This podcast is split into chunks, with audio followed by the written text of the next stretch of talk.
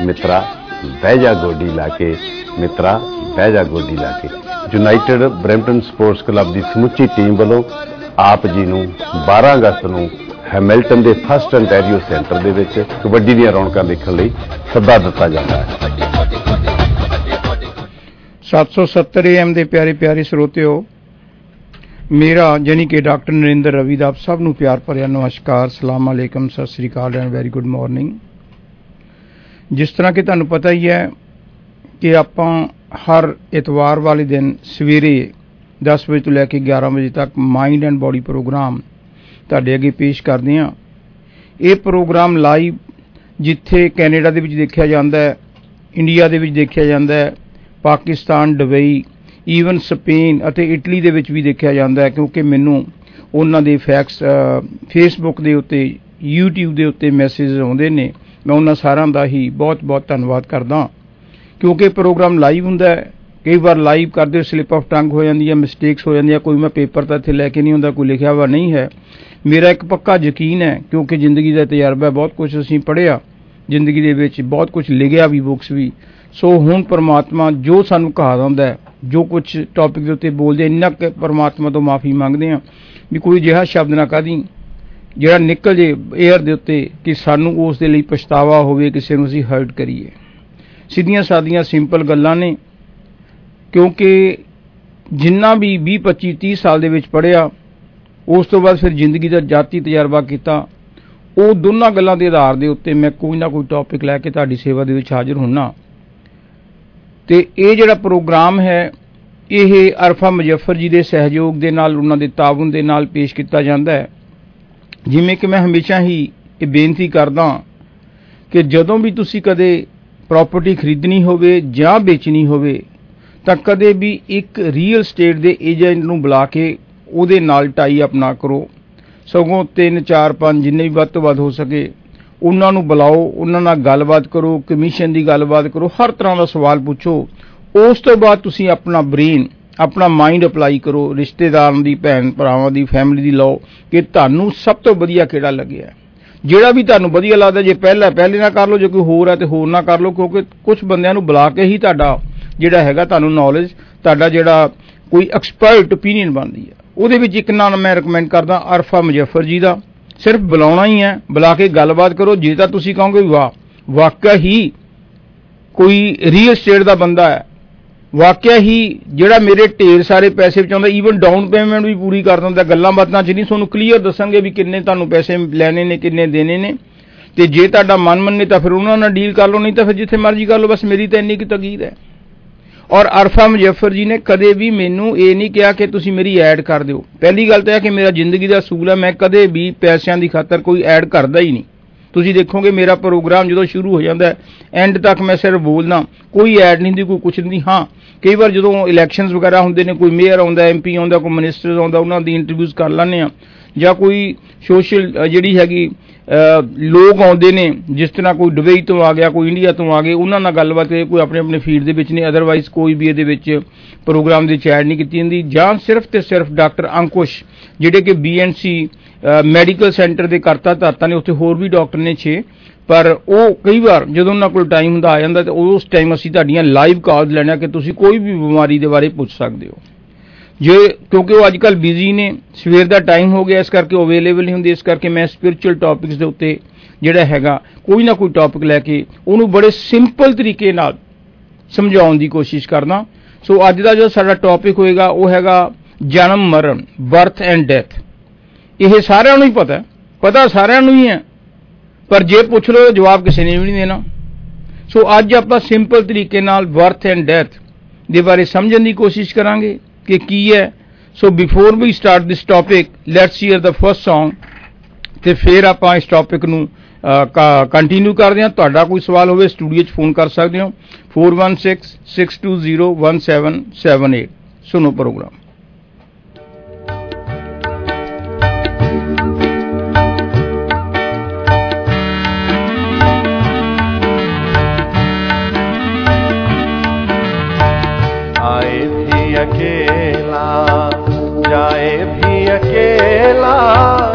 दो दिन की जिंदगी है दो दिन का मेला दो दिन का मेला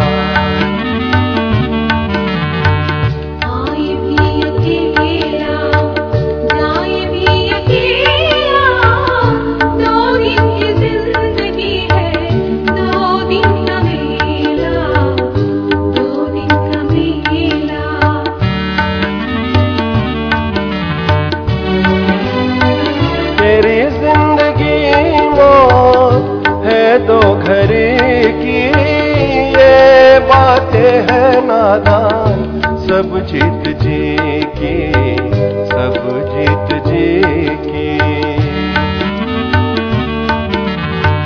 ये दुनिया हुई है ना होगी किसी की, वही एक मंजिल है हर आदमी की, हर आदमी की।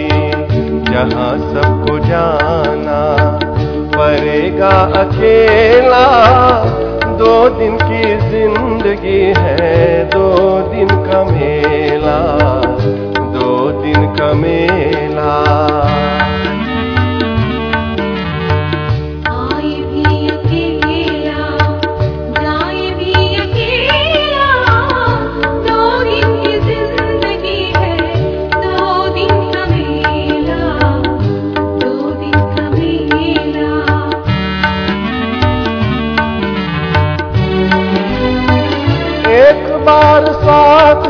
देके साथ न छोड़ना जान जाए तो जाए। दोस्ती न तोड़ना दोस्ती न तोड़ना नजरे न फेर लेना को न मोड़ना दुनिया को छोड़ देना। यार को न यार को न छोड़ना। देखो मंसूर कैसे जान पे खेला। दो दिन की ज़िंदगी है, दो दिन का मेला। दो दिन का मेला। आए भी अकेला, जाए भी अकेला। दो दिन की ज़िंदगी है दो दिन का मेला दो दिन का मेला ਮਾਈਂਡ ਐਂਡ ਬੋਡੀ ਪ੍ਰੋਗਰਾਮ ਦੇਖ ਰਹੇ ਲੱਖਾਂ ਹੀ ਸਰੋਤਿਆਂ ਨੂੰ ਲੱਖਾਂ ਹੀ ਦਰਸ਼ਕਾਂ ਨੂੰ ਇੱਕ ਵਾਰ ਫੇਰ ਡਾਕਟਰ ਨਰਿੰਦਰ ਰਵੀ ਦਾ ਅਸਲਾਮ ਅਲੈਕਮ ਸਤਿ ਸ੍ਰੀ ਅਕਾਲ ਨਮਸਕਾਰ and very good morning before I start the topic ਮੇਰੇ ਨਾਲ ਫੇਸਬੁੱਕ ਤੇ ਲਾਈਵ ਮੇਰੇ ਟੀਚਰ ਨਵੰਗ ਸ਼ਰਿੰਗ ਜਿਹੜੇ ਕਿ ਤਿਬਤਨ ਲੈਂਗੁਏਜ ਸਿਖਾਉਂਦੇ ਸੀਗੇ, ਉਹਨਾਂ ਦਾ ਮੈਨੂੰ ਮੈਸੇਜ ਆਇਆ। ਹੈ ਉਹਨਾਂ ਨੇ ਪੂਰੀ ਦੀ ਪੂਰੀ ਤਿਬਤਨ ਲਿਖਤੀ ਸੌਰੀ ਫਾਰ ਦੈਟ ਸਰ ਮੈਂ ਤਾਂ ਤਿਬਤਨ ਲੈਂਗੁਏਜ ਅੱਜ ਤੋਂ ਕੋਈ 50 ਸਾਲ ਪਹਿਲਾਂ ਤੁਹਾਡਾ ਸਟੂਡੈਂਟ ਸੀ ਜਦੋਂ ਮਾਸਟਰਸ ਕੀਤੀ ਸੀ ਤਿਬਤਨ ਲੈਂਗੁਏਜ ਦੀ। ਹੁਣ ਤਾਂ ਮੈਂ ਬਿਲਕੁਲ ਹੀ ਭੁੱਲ ਗਿਆ। ਮੈਂ ਸਿਰਫ ਤਿਬਤਨ ਲੈਂਗੁਏਜ ਵਿੱਚ ਤੁਹਾਨੂੰ ਇਹੀ ਕਹਿਣਾ ਕਾਸ਼ ਹੀ ਦੇ ਲੈਸ਼ good morning so rest we can talk after so ਆਪਾਂ ਸ਼ੁਰੂ ਕਰਦੇ ਹਾਂ ਆਪਣੇ ਟੌਪਿਕ ਨੂੰ ਬਰਥ ਐਂਡ ਡੈਥ ਕਿ ਜਨਮ ਤੇ ਮਰਨ ਹੈ ਕੀ ਚੀਜ਼? ਦੇਖ ਲਓ, ਦੁਨੀਆ ਦਾ ਹਰ ਜੀਵ, ਚਾਹੇ ਉਹ ਪਸ਼ੂ ਹੈ, ਪੰਛੀ ਹੈ, ਕੀੜਾ ਮਕੌੜਾ ਹੈ, ਚਾਹੇ ਅਸੀਂ ਸਾਰੇ ਮਨੁੱਖ, ਚਾਹੇ ਔਰਤਾਂ, ਚਾਹੇ ਬੱਚੇ ਨੇ ਜੇ ਬੁੱਢੇ ਨੇ, ਇੱਕ ਗੱਲ ਬੜੀ ਸਾਫ਼ ਹੈ ਕਿ ਜਦੋਂ ਵੀ ਅਸੀਂ ਆਪਣੀ ਮਾਂ ਦੇ ਪੇਟ ਵਿੱਚੋਂ ਬਾਹਰ ਨਿਕਲਦੇ ਹਾਂ, ਡਿਲੀਵਰੀ ਹੁੰਦੀ ਹੈ, ਤਾਂ ਉਹ ਸਾਡਾ ਜਨਮ ਹੁੰਦਾ ਹੈ, ਉਹ ਸਾਡਾ ਬਰਥ ਹੁੰਦਾ ਹੈ। ਇੱਥੋਂ ਤੱਕ ਕਿ ਜਿਹੜੇ ਪੌਦੇ ਨੇ ਪਲਾਂਟਸ ਨੇ ਜਦੋਂ ਉਹ ਧਰਤੀ ਮਾਂ ਦੇ ਪੇਟ ਨੂੰ ਪਾੜ ਕੇ ਪੁੰਗਰਦੇ ਹਨ ਤਾਂ ਉਹ ਵੀ ਉਹਨਾਂ ਦਾ ਜਨਮ ਹੁੰਦਾ ਹੈ।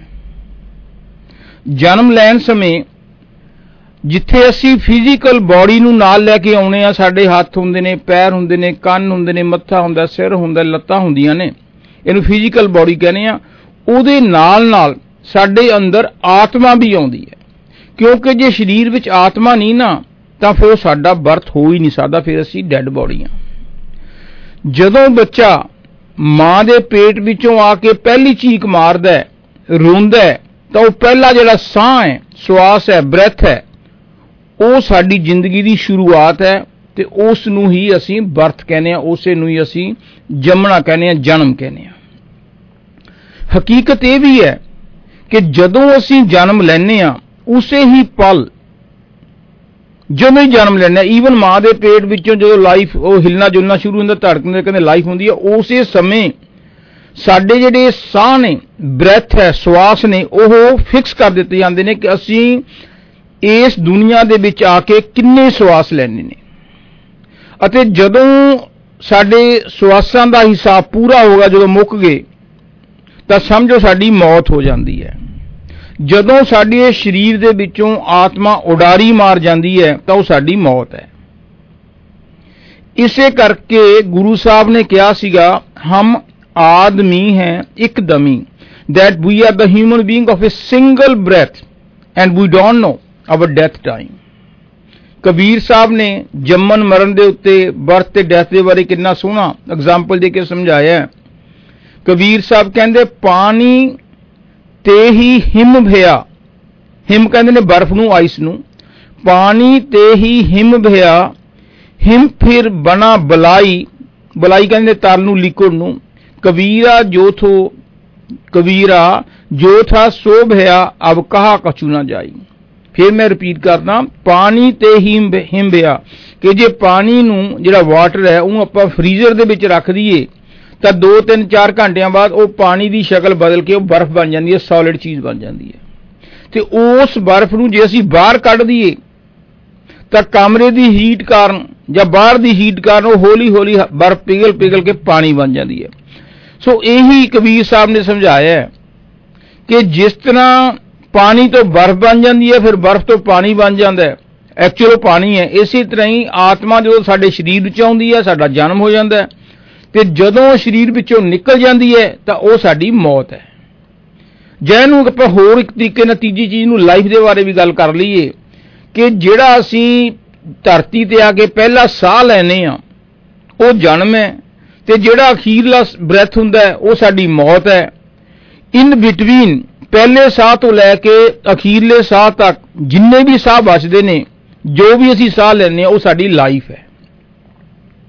ਬਾਈਬਲ ਦੇ ਅੰਦਰ ਲਿਖਿਆ ਹੋਇਆ ਬੜਾ clear we are born to die ਕਿ ਅਸੀਂ ਪੈਦਾ ਹੀ ਇਸ ਕਰਕੇ ਹੋਏ ਸੀ ਕਿ ਅਸੀਂ ਮਰਨਾ ਹੈ। ਜਿਹੜਾ ਵੀ ਬੱਚਾ ਪੈਦਾ ਹੁੰਦਾ ਯਕੀਨ ਕਰੋ ਕਿ ਉਹ ਜਦੋਂ ਪੈਦਾ ਹੋਇਆ ਮੰਨ ਲਓ ਇਹਨੇ ਮਰਨਾ ਹੀ ਮਰਨਾ ਹੈ। And we die to live ਤੇ ਜਦੋਂ ਮਰਦੇ ਆ ਤੇ ਫਿਰ ਉਹ ਆਤਮਾ ਕਿਸੇ ਹੋਰ ਸਰੀਰ ਚਲੀ ਜਾਂਦੀ ਹੈ। ਇਹਦਾ ਮਤਲਬ ਸਾਡਾ ਹੋਰ ਜਨਮ ਹੋਊਗਾ। Before you are born you lived with God Bible 'ਚ ਲਿਖਿਆ ਹੋਇਆ ਹੈ, ਜਦੋਂ ਤੁਸੀਂ ਪੈਦਾ ਨਹੀਂ ਨਾ ਹੋਏ ਸੀ ਜਿਹੜੀ ਤੁਹਾਡੀ ਆਤਮਾ ਹੈ, ਉਹ ਪਰਮਾਤਮਾ ਦੀ ਅੰਸ਼ ਸੀ, ਆਤਮ ਅੰਸ਼ ਰਾਮ ਦੀ, ਪਰਮਾਤਮਾ ਦੇ ਨਾਲ ਸੀ।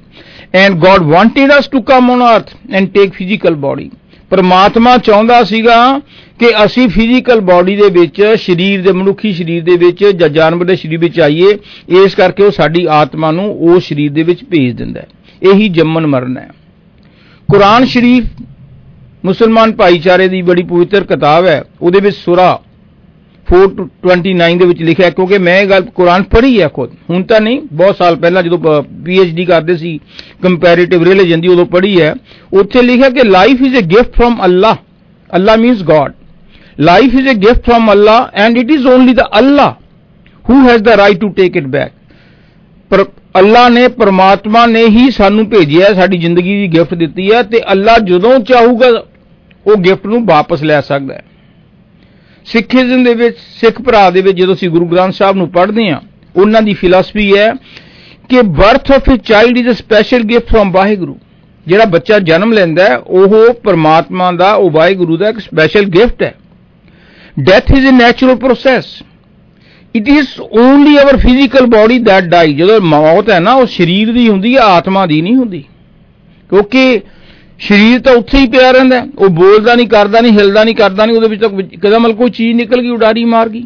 ਸੋ ਆਤਮਾ ਦੀ ਕਦੇ ਡੈਥ ਨਹੀਂ ਹੁੰਦੀ। ਡੈਥ ਹੁੰਦੀ ਹੈ ਸਰੀਰ ਦੀ। And the purpose of life is to come closer to God so ਜਿਹੜੀ ਮੈਂ ਦੱਸੀ ਹੈ ਨਾ ਵੀ ਪਹਿਲੇ ਸਾਹ ਤੋਂ ਲੈ ਕੇ ਜਿਹੜਾ ਅਖੀਰਲਾ ਸਾਹ ਹੈ, ਉਹਦੇ ਇਨ ਬਿਟਵੀਨ ਜਿੰਨੇ ਵੀ ਸਾਹ ਨੇ, ਜਿੰਨੇ ਵੀ ਦਿਨ ਨੇ, ਜਿੰਨੇ ਮਹੀਨੇ, ਸਾਲ ਨੇ, ਉਹ ਸਾਲ ਦਾ ਮਤਲਬ ਪਰਪਸ ਕੀ ਹੈ? ਉਹਦਾ ਉਦੇਸ਼ ਇੱਕੋ ਹੀ ਹੈ ਕਿ ਅਸੀਂ ਪਰਮਾਤਮਾ ਦੇ ਨਾਲ ਮਿਲਾਪ ਕਰ ਸਕੀਏ। ਭਗਵਦ ਗੀਤਾ ਹਿੰਦੂਆਂ ਦੀ ਬੜੀ ਪਵਿੱਤਰ ਕਿਤਾਬ ਹੈ ਉੱਥੇ ਲਾਰਡ ਕ੍ਰਿਸ਼ਨ ਚੈਪਟਰ 8 ਦੇ ਵਿੱਚ ਅਰਜੁਨ ਨੂੰ ਸਮਝਾਉਂਦੇ ਨੇ ਕਿ everyone who is born will die one day ਕਿ ਜਿਹੜਾ ਵੀ ਬੰਦਾ ਪੈਦਾ ਹੋਇਆ ਨਾ ਉਹਨੇ ਇੱਕ ਦਿਨ ਜ਼ਰੂਰ ਮਰਨਾ ਹੈ ਮੌਤ ਕੀ ਹੈ ਮੌਤ ਦੀ ਐਗਜ਼ਾਮਪਲ ਦਿੱਤੀ ਹੈ ਲਾਰਡ ਕ੍ਰਿਸ਼ਨਾ ਨੇ ਅਰਜੁਨ ਨੂੰ ਸਮਝਾਉਂਦੇ ਹੋਏ ਕਿ ਮੌਤ ਜਿਵੇਂ ਅਸੀਂ ਦੂਜੇ ਤੀਜੇ ਦਿਨ ਕੱਪੜੇ ਬਦਲਦੇ ਹਾਂ ਕੱਪੜੇ ਬਦਲ ਕੇ ਨਵੇਂ ਪਾ ਲੈਣੇ ਆ ਇਸੇ ਤਰ੍ਹਾਂ ਹੀ ਸਾਡੇ ਸਰੀਰ ਦੇ ਵਿੱਚੋਂ ਆਤਮਾ ਨਿਕਲ ਕੇ ਕਿਸੇ ਹੋਰ ਸਰੀਰ ਚਲੀ ਜਾਂਦਾ, ਕੋਈ ਹੋਰ ਥਾਂ ਤੇ ਜਨਮ ਲੈ ਲੈਂਦੀ ਹੈ। Actual death is an act of passing away the end of life death ਦਾ ਮਤਲਬ ਕਿ ਸਾਡੀ ਜ਼ਿੰਦਗੀ ਖਤਮ ਤੇ ਸਾਡੀ ਡੈਥ ਹੋ ਗਈ। ਮਹਾਤਮਾ ਬੁੱਧ ਇੱਕ ਉੱਚ ਕੋਟੀ ਦੇ ਵਿਦਵਾਨ ਮਹਾਤਮਾ ਸੰਤ ਹੋਏ ਨੇ। ਉਹਨਾਂ ਨੂੰ ਇੱਕ ਵਾਰ ਕਿਸੇ ਚੇਲੇ ਨੇ ਪੁੱਛਿਆ ਕਿ ਮਹਾਤਮਾ ਜੀ, ਤੁਸੀਂ ਇੰਨੇ ਉੱਚ ਕੋਟੀ ਦੇ ਸੰਤ ਹੋ ਕੋਈ ਤਾਂ ਤਰੀਕਾ ਹੋ ਪਰਮਾਤਮਾ ਦਾ ਬਣਾਇਆ ਹੋਇਆ ਜਿਹਦੇ ਨਾਲ ਮੌਤ ਨਾ ਆਵੇ ਕੋਈ ਇਹੋ ਜਿਹਾ ਤਰੀਕਾ ਕੋਈ ਭਜਨ ਸਿਮਰਨ ਦਾ ਦੱਸੋ ਕੋਈ ਹੋਰ ਤਰੀਕਾ ਦੱਸੋ ਜਿਹਦੇ ਨਾਲ ਮੌਤ ਨਾ ਆਵੇ ਤੁਸੀਂ ਪਰਮਾਤਮਾ ਕੋਈ ਨਾ ਕੋਈ ਤਾਂ ਕਹਿੰਦੇ ਐਕਸੈਪਸ਼ਨਸ ਆਰ ਆਲਵੇਜ਼ देयर ਕੋਈ ਤਾਂ ਐਕਸੈਪਸ਼ਨ ਹੋਊਗੀ ਮਹਾਤਮਾ ਬੁੱਧ ਮੁਸਕਰਾਏ ਤੇ ਉਹਨੂੰ ਕਹਿੰਦੇ ਹਾਂ ਇੱਕ ਐਕਸੈਪਸ਼ਨ ਹੈ ਕਹਿੰਦੇ ਕੀ ਜੀ ਉਹ ਕਹਿੰਦੇ ਐਕਸੈਪਸ਼ਨ ਇਹ ਹੈ ਵੀ ਤੂੰ ਜਨਮ ਨਹੀਂ ਲੈਣਾ ਸੀ ਜੇ ਤੂੰ ਜਨਮ ਲੈਂਦਾ ਤੇਰੇ ਕਦੇ ਮੌਤ ਨਹੀਂ ਹੋਣੀ ਸੀ। ਭਾਵ ਕਹਿੰਦਾ ਹੈ ਵੀ ਜਿਹੜਾ ਜੰਮਿਆ ਨਾ, ਉਹਨੇ ਮਰਨਾ ਤਾਂ ਮਰਨਾ ਹੀ ਹੈ। ਡਸਨਟ ਮੈਟਰ ਕੌਣ ਹੈ, ਚਾਹੇ ਰਿਸ਼ੀ ਹੈ, ਚਾਹੇ ਪੀਰ ਹੈ, ਚਾਹੇ ਪੈਗੰਬਰ ਹੈ, ਚਾਹੇ ਗੁਰੂ ਸਾਹਿਬਾਨ ਨੇ, ਜਿਹੜਾ ਪੈਦਾ ਹੋ ਗਿਆ, ਉਹਨੇ ਆਪਣੇ ਸਾਹ ਪੂਰੇ ਕੀਤੇ ਨਹੀਂ ਤੇ ਉਹਦੀ ਡੈਥ ਹੋਣੀ ਹੈ। ਫਿਰ ਮਹਾਤਮਾ ਬੁੱਧ ਨੂੰ ਕਿਸੇ ਨੇ ਪੁੱਛਿਆ ਕਿ ਸਾਨੂੰ ਜਿਹੜੀ ਨੌਲੇਜ ਹੈ ਉਹ ਸਭ ਤੋਂ ਵੱਧ ਕਿੱਥੋਂ ਮਿਲਦੀ ਹੈ? ਜੇ ਹੁਣ ਅਸੀਂ ਹੋਵੇ ਨੌਲੇਜ ਅਸੀਂ ਕਹੋ ਜੀ ਮੈਡੀਕਲ ਦੀਆਂ ਬੁੱਕਸ ਚੋਂ ਮਿਲਦੀਆਂ ਸੋਸ਼ਲ ਸੋਸ਼ਲ ਸਟੱਡੀ ਚੋਂ ਮਿਲਦੀਆਂ ਪੋਲੀਟੀਕਲ ਸਾਇੰਸ ਦੀਆਂ ਬੁੱਕਸ ਚੋਂ ਮਿਲਦੀਆਂ ਮੈਥ ਚੋਂ ਮਿਲਦੀਆਂ ਸਪੇਸ ਤੋਂ ਮਿਲਦੀਆਂ। ਪਰ ਮਹਾਤਮਾ ਬੁੱਧ ਕਹਿੰਦੇ ਜਿੰਨਾ ਵੀ ਵੱਧ ਤੋਂ ਵੱਧ ਨੌਲੇਜ ਹੈ ਨਾ, ਸਾਨੂੰ ਗਿਆਨ ਹੈ। ਉਹ ਕਿਸ ਚੀਜ਼ ਤੋਂ ਮਿਲਦੀ ਹੈ? ਉਹ ਸਾਨੂੰ ਡੈਥ ਤੋਂ ਮਿਲਦੀ ਹੈ। ਮੌਤ ਸਾਨੂੰ ਬਹੁਤ ਗੱਲਾਂ ਸਿਖਾ ਕੇ ਜਾਂਦੀ ਹੈ, ਜੇ ਅਸੀਂ ਸਿੱਖਣੀਆਂ ਹੋਣ। ਜੇ ਆਹੋ ਆਹੋ ਕਰਨਾ ਹੈ ਆਈ ਨੋ ਆਈ ਨੋ ਆਈ ਨੋ ਆਈ ਨੋ ਦਾ ਕੋਈ ਫਾਇਦਾ ਨਹੀਂ ਆਈ ਨੋ ਨੂੰ ਪ੍ਰੈਕਟੀਕਲ ਸ਼ੇਪ ਦਿਓ। ਅਸੀਂ ਰੋਜ਼ਾਨਾ ਜ਼ਿੰਦਗੀ ਵਿੱਚ ਕਿਸੇ ਨਾ ਕਿਸੇ ਆਪਣੇ ਪਰਿਵਾਰ ਦੇ ਵਿੱਚ, ਰਿਸ਼ਤੇਦਾਰ ਦੇ ਵਿੱਚ, ਯਾਰ ਦੋਸਤ ਦੀ ਡੈਥ ਦੇਖੀ ਹੈ। ਉਹਦੀ ਅਰਥੀ ਨੂੰ ਜ਼ਰੂਰ ਕੰਧਾ ਦਿੱਤਾ ਹੋਣਾ ਹੈ। ਉਹਨੂੰ ਜ਼ਰੂਰ ਸ਼ਮਸ਼ਾਨ ਘਾਟ ਛੱਡ ਕੇ ਆਏ ਹੋਂ ਪਰ ਜੇ ਪੁੱਛੀਏ ਵੀ ਉਹਦੀ ਡੈਥ ਹੋ ਗਈ, ਹਾਂ ਹਾਂ ਹਾਂ, ਬਸ ਸੱਚੀ ਗੱਲ ਹੈ। ਇਹ ਕੋਈ ਚੀਜ਼ ਨਾਲ ਨਹੀਂ ਲੈ ਕੇ ਗਿਆ, ਹਾਂ, ਬਿਲਕੁਲ ਠੀਕ ਹੈ, ਕੋਈ ਜਾਂਦੇ ਹੀ ਨਹੀਂ ਹੈ। ਚੰਗੇ ਕੰਮ ਕਰ ਲਓ, ਹਾਂ, ਕਰਨੇ ਚਾਹੀਦੇ ਕਰਨੇ ਚਾਹੀਦੇ ਨੇ, ਮੈਨੂੰ ਪਤਾ, ਕਰਨ ਦਾ ਕੀ ਫਾਇਦਾ ਤੁਸੀਂ ਉਹ ਗੱਲਾਂ ਆਹੋ ਆਹੋ ਆਹੋ, ਆਈ ਨੋ ਆਈ ਨੋ ਡੋਂਟ ਵਰੀ ਇਹੀ ਗੱਲਾਂ ਕਹੀਦੇ ਪ੍ਰੈਕਟੀਕਲ ਸ਼ੇਪ ਨਹੀਂ ਦਿੰਦਾ, ਫਿਰ ਤੁਹਾਡੇ ਨਾਲ ਹੀ ਬੁਰਾ ਹਾਲ ਹੁੰਦਾ ਹੈ। ਜਿਹੜਾ ਬੰਦਾ ਡੱਬੇ ਦੇ ਵਿੱਚ ਕੈਨੇਡਾ ਵਰਗੇ ਮੁਰਗੇ ਡੱਬੇ 'ਚ ਉਹਦੀ ਡੈੱਡ ਬੋਡੀ ਪਾਈ ਜਾਂਦੀ ਹੈ, ਉਹ ਵੀ ਇਹੀ ਕਹਿੰਦਾ ਸੀਗਾ ਕਿ ਮੈਨੂੰ ਪਤਾ ਹੈ, ਮੈਨੂੰ ਪਤਾ, ਜੇ ਪਤਾ ਹੁੰਦਾ ਤਾਂ ਜ਼ਿੰਦਗੀ ਦੇ ਵਿੱਚ ਸੁਧਾਰ ਕਰ ਲੈਂਦੇ ਆਪਾਂ ਜ਼ਿੰਦਗੀ ਇੱਕ ਮੌਕ ਹੈ ਜਿਸ ਤਰ੍ਹਾਂ ਸਾਡੇ ਟਾਈਮ ਦੇ ਵਿੱਚ 70s ਦੇ ਵਿੱਚ ਯੂਨੀਵਰਸਿਟੀ ਨੇ ਇੰਟਰੋਡਿਊਸ ਕੀਤਾ ਸੀਗਾ ਕਿ ਜੇ ਤੁਸੀਂ ਪੰਜ ਪੇਪਰ ਦਿੰਦੇ ਹੋ, ਪੰਜ ਡਿਫਰੈਂਟ ਸਬਜੈਕਟ ਦੇ ਵਿੱਚ, ਉਹਦੇ ਵਿੱਚ ਇੱਕ 'ਚ ਫੇਲ ਹੋ ਗਏ ਤਾਂ ਤੁਹਾਨੂੰ ਫੇਲ ਨਹੀਂ ਕਹਿੰਦੇ ਸੀਗੇ। ਉਹਨੂੰ ਕੰਪਾਰਟਮੈਂਟ ਕਹਿੰਦੇ ਸੀ, ਉਹਨੂੰ ਰੀਪੀਅਰ ਕਹਿੰਦੇ ਸੀਗੇ ਕਿ ਤੁਸੀਂ ਦੂਸਰੀ ਵਾਰ ਐਗਜ਼ਾਮ ਦੇ ਲਓ। ਜਿਹੜੀਆਂ ਕਮੀਆਂ ਰਹਿ ਗਈਆਂ, ਉਹ ਦੂਰ ਕਰ ਲਓ। ਜਿਹੜਾ ਤਾਂ ਬੰਦਾ ਉਹ ਕਮੀਆਂ ਨੂੰ ਦੂਰ ਕਰਕੇ ਐਗਜ਼ਾਮ ਦੇ ਕੇ ਪਾਸ ਕਰ ਲੈਂਦੇ, ਉਹ ਪਾਸ ਜਿਹਨੇ ਕੀਤਾ ਹੀ ਨਹੀਂ, ਉਹ ਫੇਲ ਸੋ ਸਾਨੂੰ ਮੌਕਾ ਮਿਲਿਆ ਜ਼ਿੰਦਗੀ ਦੇ ਵਿੱਚ। ਉਸ ਜ਼ਿੰਦਗੀ ਦੇ ਵਿੱਚ ਸਿਰਫ ਆਹੋ ਆਹੋ ਕਰਕੇ ਨਹੀਂ, ਉਹਨੂੰ ਗੱਲ ਨੂੰ ਪ੍ਰੈਕਟੀਕਲ ਨਾਲ ਸਮਝੋ। ਕਿਉਂਕਿ ਮੌਤ ਤੋਂ ਜਿਹੜਾ ਬੰਦਾ ਮੌਤ ਨੂੰ ਸਮਝ ਗਿਆ ਨਾ, ਉਹਨੂੰ ਜ਼ਿੰਦਗੀ ਦਾ ਸਭ ਤੋਂ ਵਧੀਆ ਤੇ ਵੱਡਾ ਗਿਆਨ ਪ੍ਰਾਪਤ ਹੋ ਜਾਂਦਾ ਹੈ। ਮਹਾਤਮਾ ਬੁੱਧ ਦੇ ਟਾਈਮ ਦੀ ਇੱਕ ਐਗਜ਼ਾਮਪਲ ਹੈ ਕਿ ਕਿਸੇ ਪਿੰਡ ਜਾਂ ਸ਼ਹਿਰ ਦੇ ਵਿੱਚ ਕਿਸੇ ਔਰਤ ਕੋਲ ਦਾ ਹਸਬੰਡ ਦੀ ਡੈਥ ਹੋਈ ਵੀ ਸੀ। ਉਹਦਾ ਜਵਾਨ ਪੁੱਤਰ ਸੀ, ਉਹਦੀ ਹੋ ਗਈ ਡੈਥ ਜਦੋਂ ਡੈਥ ਹੋ ਗਈ, ਮੁੰਡਾ ਇੱਕੋ ਇੱਕ ਸਹਾਰਾ ਸੀ, ਮਾਂ ਨੇ ਗੋਦੀ 'ਚ ਲਈ ਡੈੱਡ ਬੋਡੀ ਦਾ ਸਿਰ ਰੱਖਿਆ ਤੇ ਰੋਈ ਜਾਵੇ ਰੋਈ ਜਾਵੇ, ਪਤਾ ਹੀ ਹੈ ਮਾਮਾ ਦਾ ਕੀ ਹਾਲ ਹੁੰਦਾ ਹੈ। ਤੇ ਪਿੰਡ ਦੇ ਸਿਆਣੇ ਲੋਕ ਤੇ ਸਰਪੰਚ ਆ ਗਏ, ਉਹ ਕਹਿੰਦੇ ਵੀ ਭੈਣ ਜੀ, ਚਲੋ ਬਹੁਤ ਰੋ ਲਿਆ ਇਹ ਤਾਂ ਪਰਮਾਤਮਾ ਦਾ ਭਾਣਾ ਹੈ, ਹੁਣ ਤੁਸੀਂ ਸਾਨੂੰ ਇਹ ਮੁੰਡੇ ਨੂੰ ਲਿਜਾਣ ਦਿਓ, ਤਾਂ ਅਸੀਂ ਅੰਤਮ ਸੰਸਕਾਰ ਕਰਨਾ ਹੈ। ਮਾਂ ਕਿੱਥੇ ਮੰਨਦੀ ਹੈ? ਉਹ ਕਹਿੰਦੀ, ਮੈਂ ਨਹੀਂ ਇਹਨੂੰ ਅੱਗ ਦੇ ਸਪੁਰਦ ਕਰਨਾ, ਉਹ ਉਹਨੂੰ ਛਡਾਉਣ ਲੋ ਛੱਡੇ ਨਾ ਮੁੰਡੇ ਨੂੰ। ਕਿਉਂਕਿ ਮਾਂ ਨੂੰ ਇਹ ਸੀਗਾ ਕਿ ਮੈਂ ਨਹੀਂ ਇਹਨੂੰ ਭੇਜਣ, ਲੱਕੜਾਂ ਦੇ ਹਵਾਲੇ ਨਹੀਂ ਕਰਨਾ। ਮੇਰਾ ਇੱਕੋ ਇੱਕ ਮੁੰਡਾ ਹੈ। ਐਨੇ ਨੂੰ ਕਹਿੰਦੇ ਅਚਾਨਕ ਮਹਾਤਮਾ ਬੁੱਧ ਉਹਨਾਂ ਦੇ ਘਰ ਆ ਗਏ, ਘੁੰਮਦੇ ਘਮਾਉਂਦੇ। ਜਦੋਂ ਮਹਾਤਮਾ ਬੁੱਧ ਆਏ ਤਾਂ ਸਾਰੇ ਖੜੇ ਹੋ ਕੇ ਹੱਥ ਜੋੜਨ ਲੱਗੇ ਤੇ ਮਾਤਾ ਨੇ ਵੀ ਦੇਖਿਆ ਤੇ ਉਹ ਵੀ ਹੱਥ ਜੋੜ ਕੇ ਖੜੀ ਹੋ ਗਈ ਤੇ ਉਹਨਾਂ ਦੇ ਪੈਰ ਪੈ ਗਈ ਕਹਿੰਦੀ, ਮਹਾਤਮਾ ਬੁੱਧ ਜੀ, ਤੁਸੀਂ ਤਾਂ ਪਰਮਾਤਮਾ ਦੇ ਰੂਪ ਹੋ। ਪਰਮਾਤਮਾ ਨਾਲ ਮਿਲੇ ਹੋਏ ਹੋ। ਤੁਹਾਨੂੰ ਪਤਾ ਹੈ, ਰੋਈਆ ਵਿੱਚ ਕੀ ਮਾਰੇ? ਮੇਰਾ ਇੱਕੋ ਇੱਕ ਪੁੱਤ ਸੀਗਾ, ਜਵਾਨ ਪੁੱਤ ਸੀ ਪਹਿਲਾਂ ਤਾਂ ਮੇਰਾ ਘਰ ਵਾਲਾ ਮਰ ਗਿਆ, ਹੁਣ ਮੇਰਾ ਪੁੱਤ ਮਰ ਗਿਆ। ਤੁਸੀਂ ਇਹਨੂੰ ਜਿਉਂਦਾ ਕਰ ਦਿਓ, ਜਿਵੇਂ ਮਰਜ਼ੀ ਕਰੋ। ਜਦੋਂ ਰੋਈ ਗਈ ਰੋਈ ਗਈ, ਪਿਆ ਕਹਿੰਦੇ, ਮੈਂ ਨਹੀਂ ਪੈਰ ਛੱਡਨੇ ਤਾਂ ਮਹਾਤਮਾ ਬੁੱਧ ਕਹਿੰਦੇ, ਬੇਟਾ, ਕੰਜ ਕਰ। ਚਲੋ, ਤੇਰੇ ਬੱਚੇ ਨੂੰ ਅਸੀਂ ਜਿਉਂਦਾ ਕਰ ਦਿੰਦੇ ਆ ਪਰ ਮੇਰੀ ਇੱਕ ਛੋਟੀ ਜਿਹੀ ਸ਼ਰਤ ਮਨਜ਼ੂਰ ਕਰ। ਇੱਕ ਮੇਰਾ ਕਹਿਆ ਮੰਨ, ਇੱਕ ਮੇਰੀ ਸ਼ਰਤ ਪੂਰੀ ਕਰ। ਉਹ ਕਹਿੰਦੀ, ਜੀ, ਬੋਲੋ, ਮੈਂ ਹਰ ਸ਼ਰਤ ਪੂਰੀ ਕਰਨ ਨੂੰ ਤਿਆਰ ਹਾਂ, ਪਰ ਮੇਰਾ ਮੁੰਡਾ ਜਿਉਂਦਾ ਕਰ ਦਿਓ। ਉਹਨਾਂ ਨੇ ਆਪਣੇ ਝੋਲੇ ਦੇ ਵਿੱਚੋਂ ਇੱਕ ਮਿੱਟੀ ਦਾ ਅ ਗੜਬੀ ਕਹਿ ਲੋ ਬਰਤਨ ਕੱਢਿਆ, ਉਹ ਕਹਿੰਦਾ, ਬੇਟਾ, ਤੂੰ ਇੰਜ ਕਰ। ਤੂੰ ਕਿਸੇ ਵੀ ਘਰ 'ਚ ਜਾ ਕੇ ਪਾਣੀ ਲੈ ਕੇ ਆ ਇਹਦੇ 'ਚ, ਬਰਤਨ ਦੇ ਵਿੱਚ, ਲੋਟ, ਲੋਟੇ ਦੇ ਵਿੱਚ, ਲੋਟੇ ਕਹਿ ਲੋ ਹਾਂਜੀ ਗੜਬੀ ਕਹਿ ਲੋ ਸੋ ਜਦੋਂ ਜਿਹੜੇ ਘਰ 'ਚ ਤੂੰ ਪਾਣੀ ਲੈ ਕੇ ਆਏਂਗੀ, ਉਹਨੂੰ ਪੁੱਛ ਲਈ ਵੀ ਤੇਰੇ ਘਰ ਕਿਸੇ ਦੀ ਮੌਤ ਤਾਂ ਨਹੀਂ ਹੋਈ?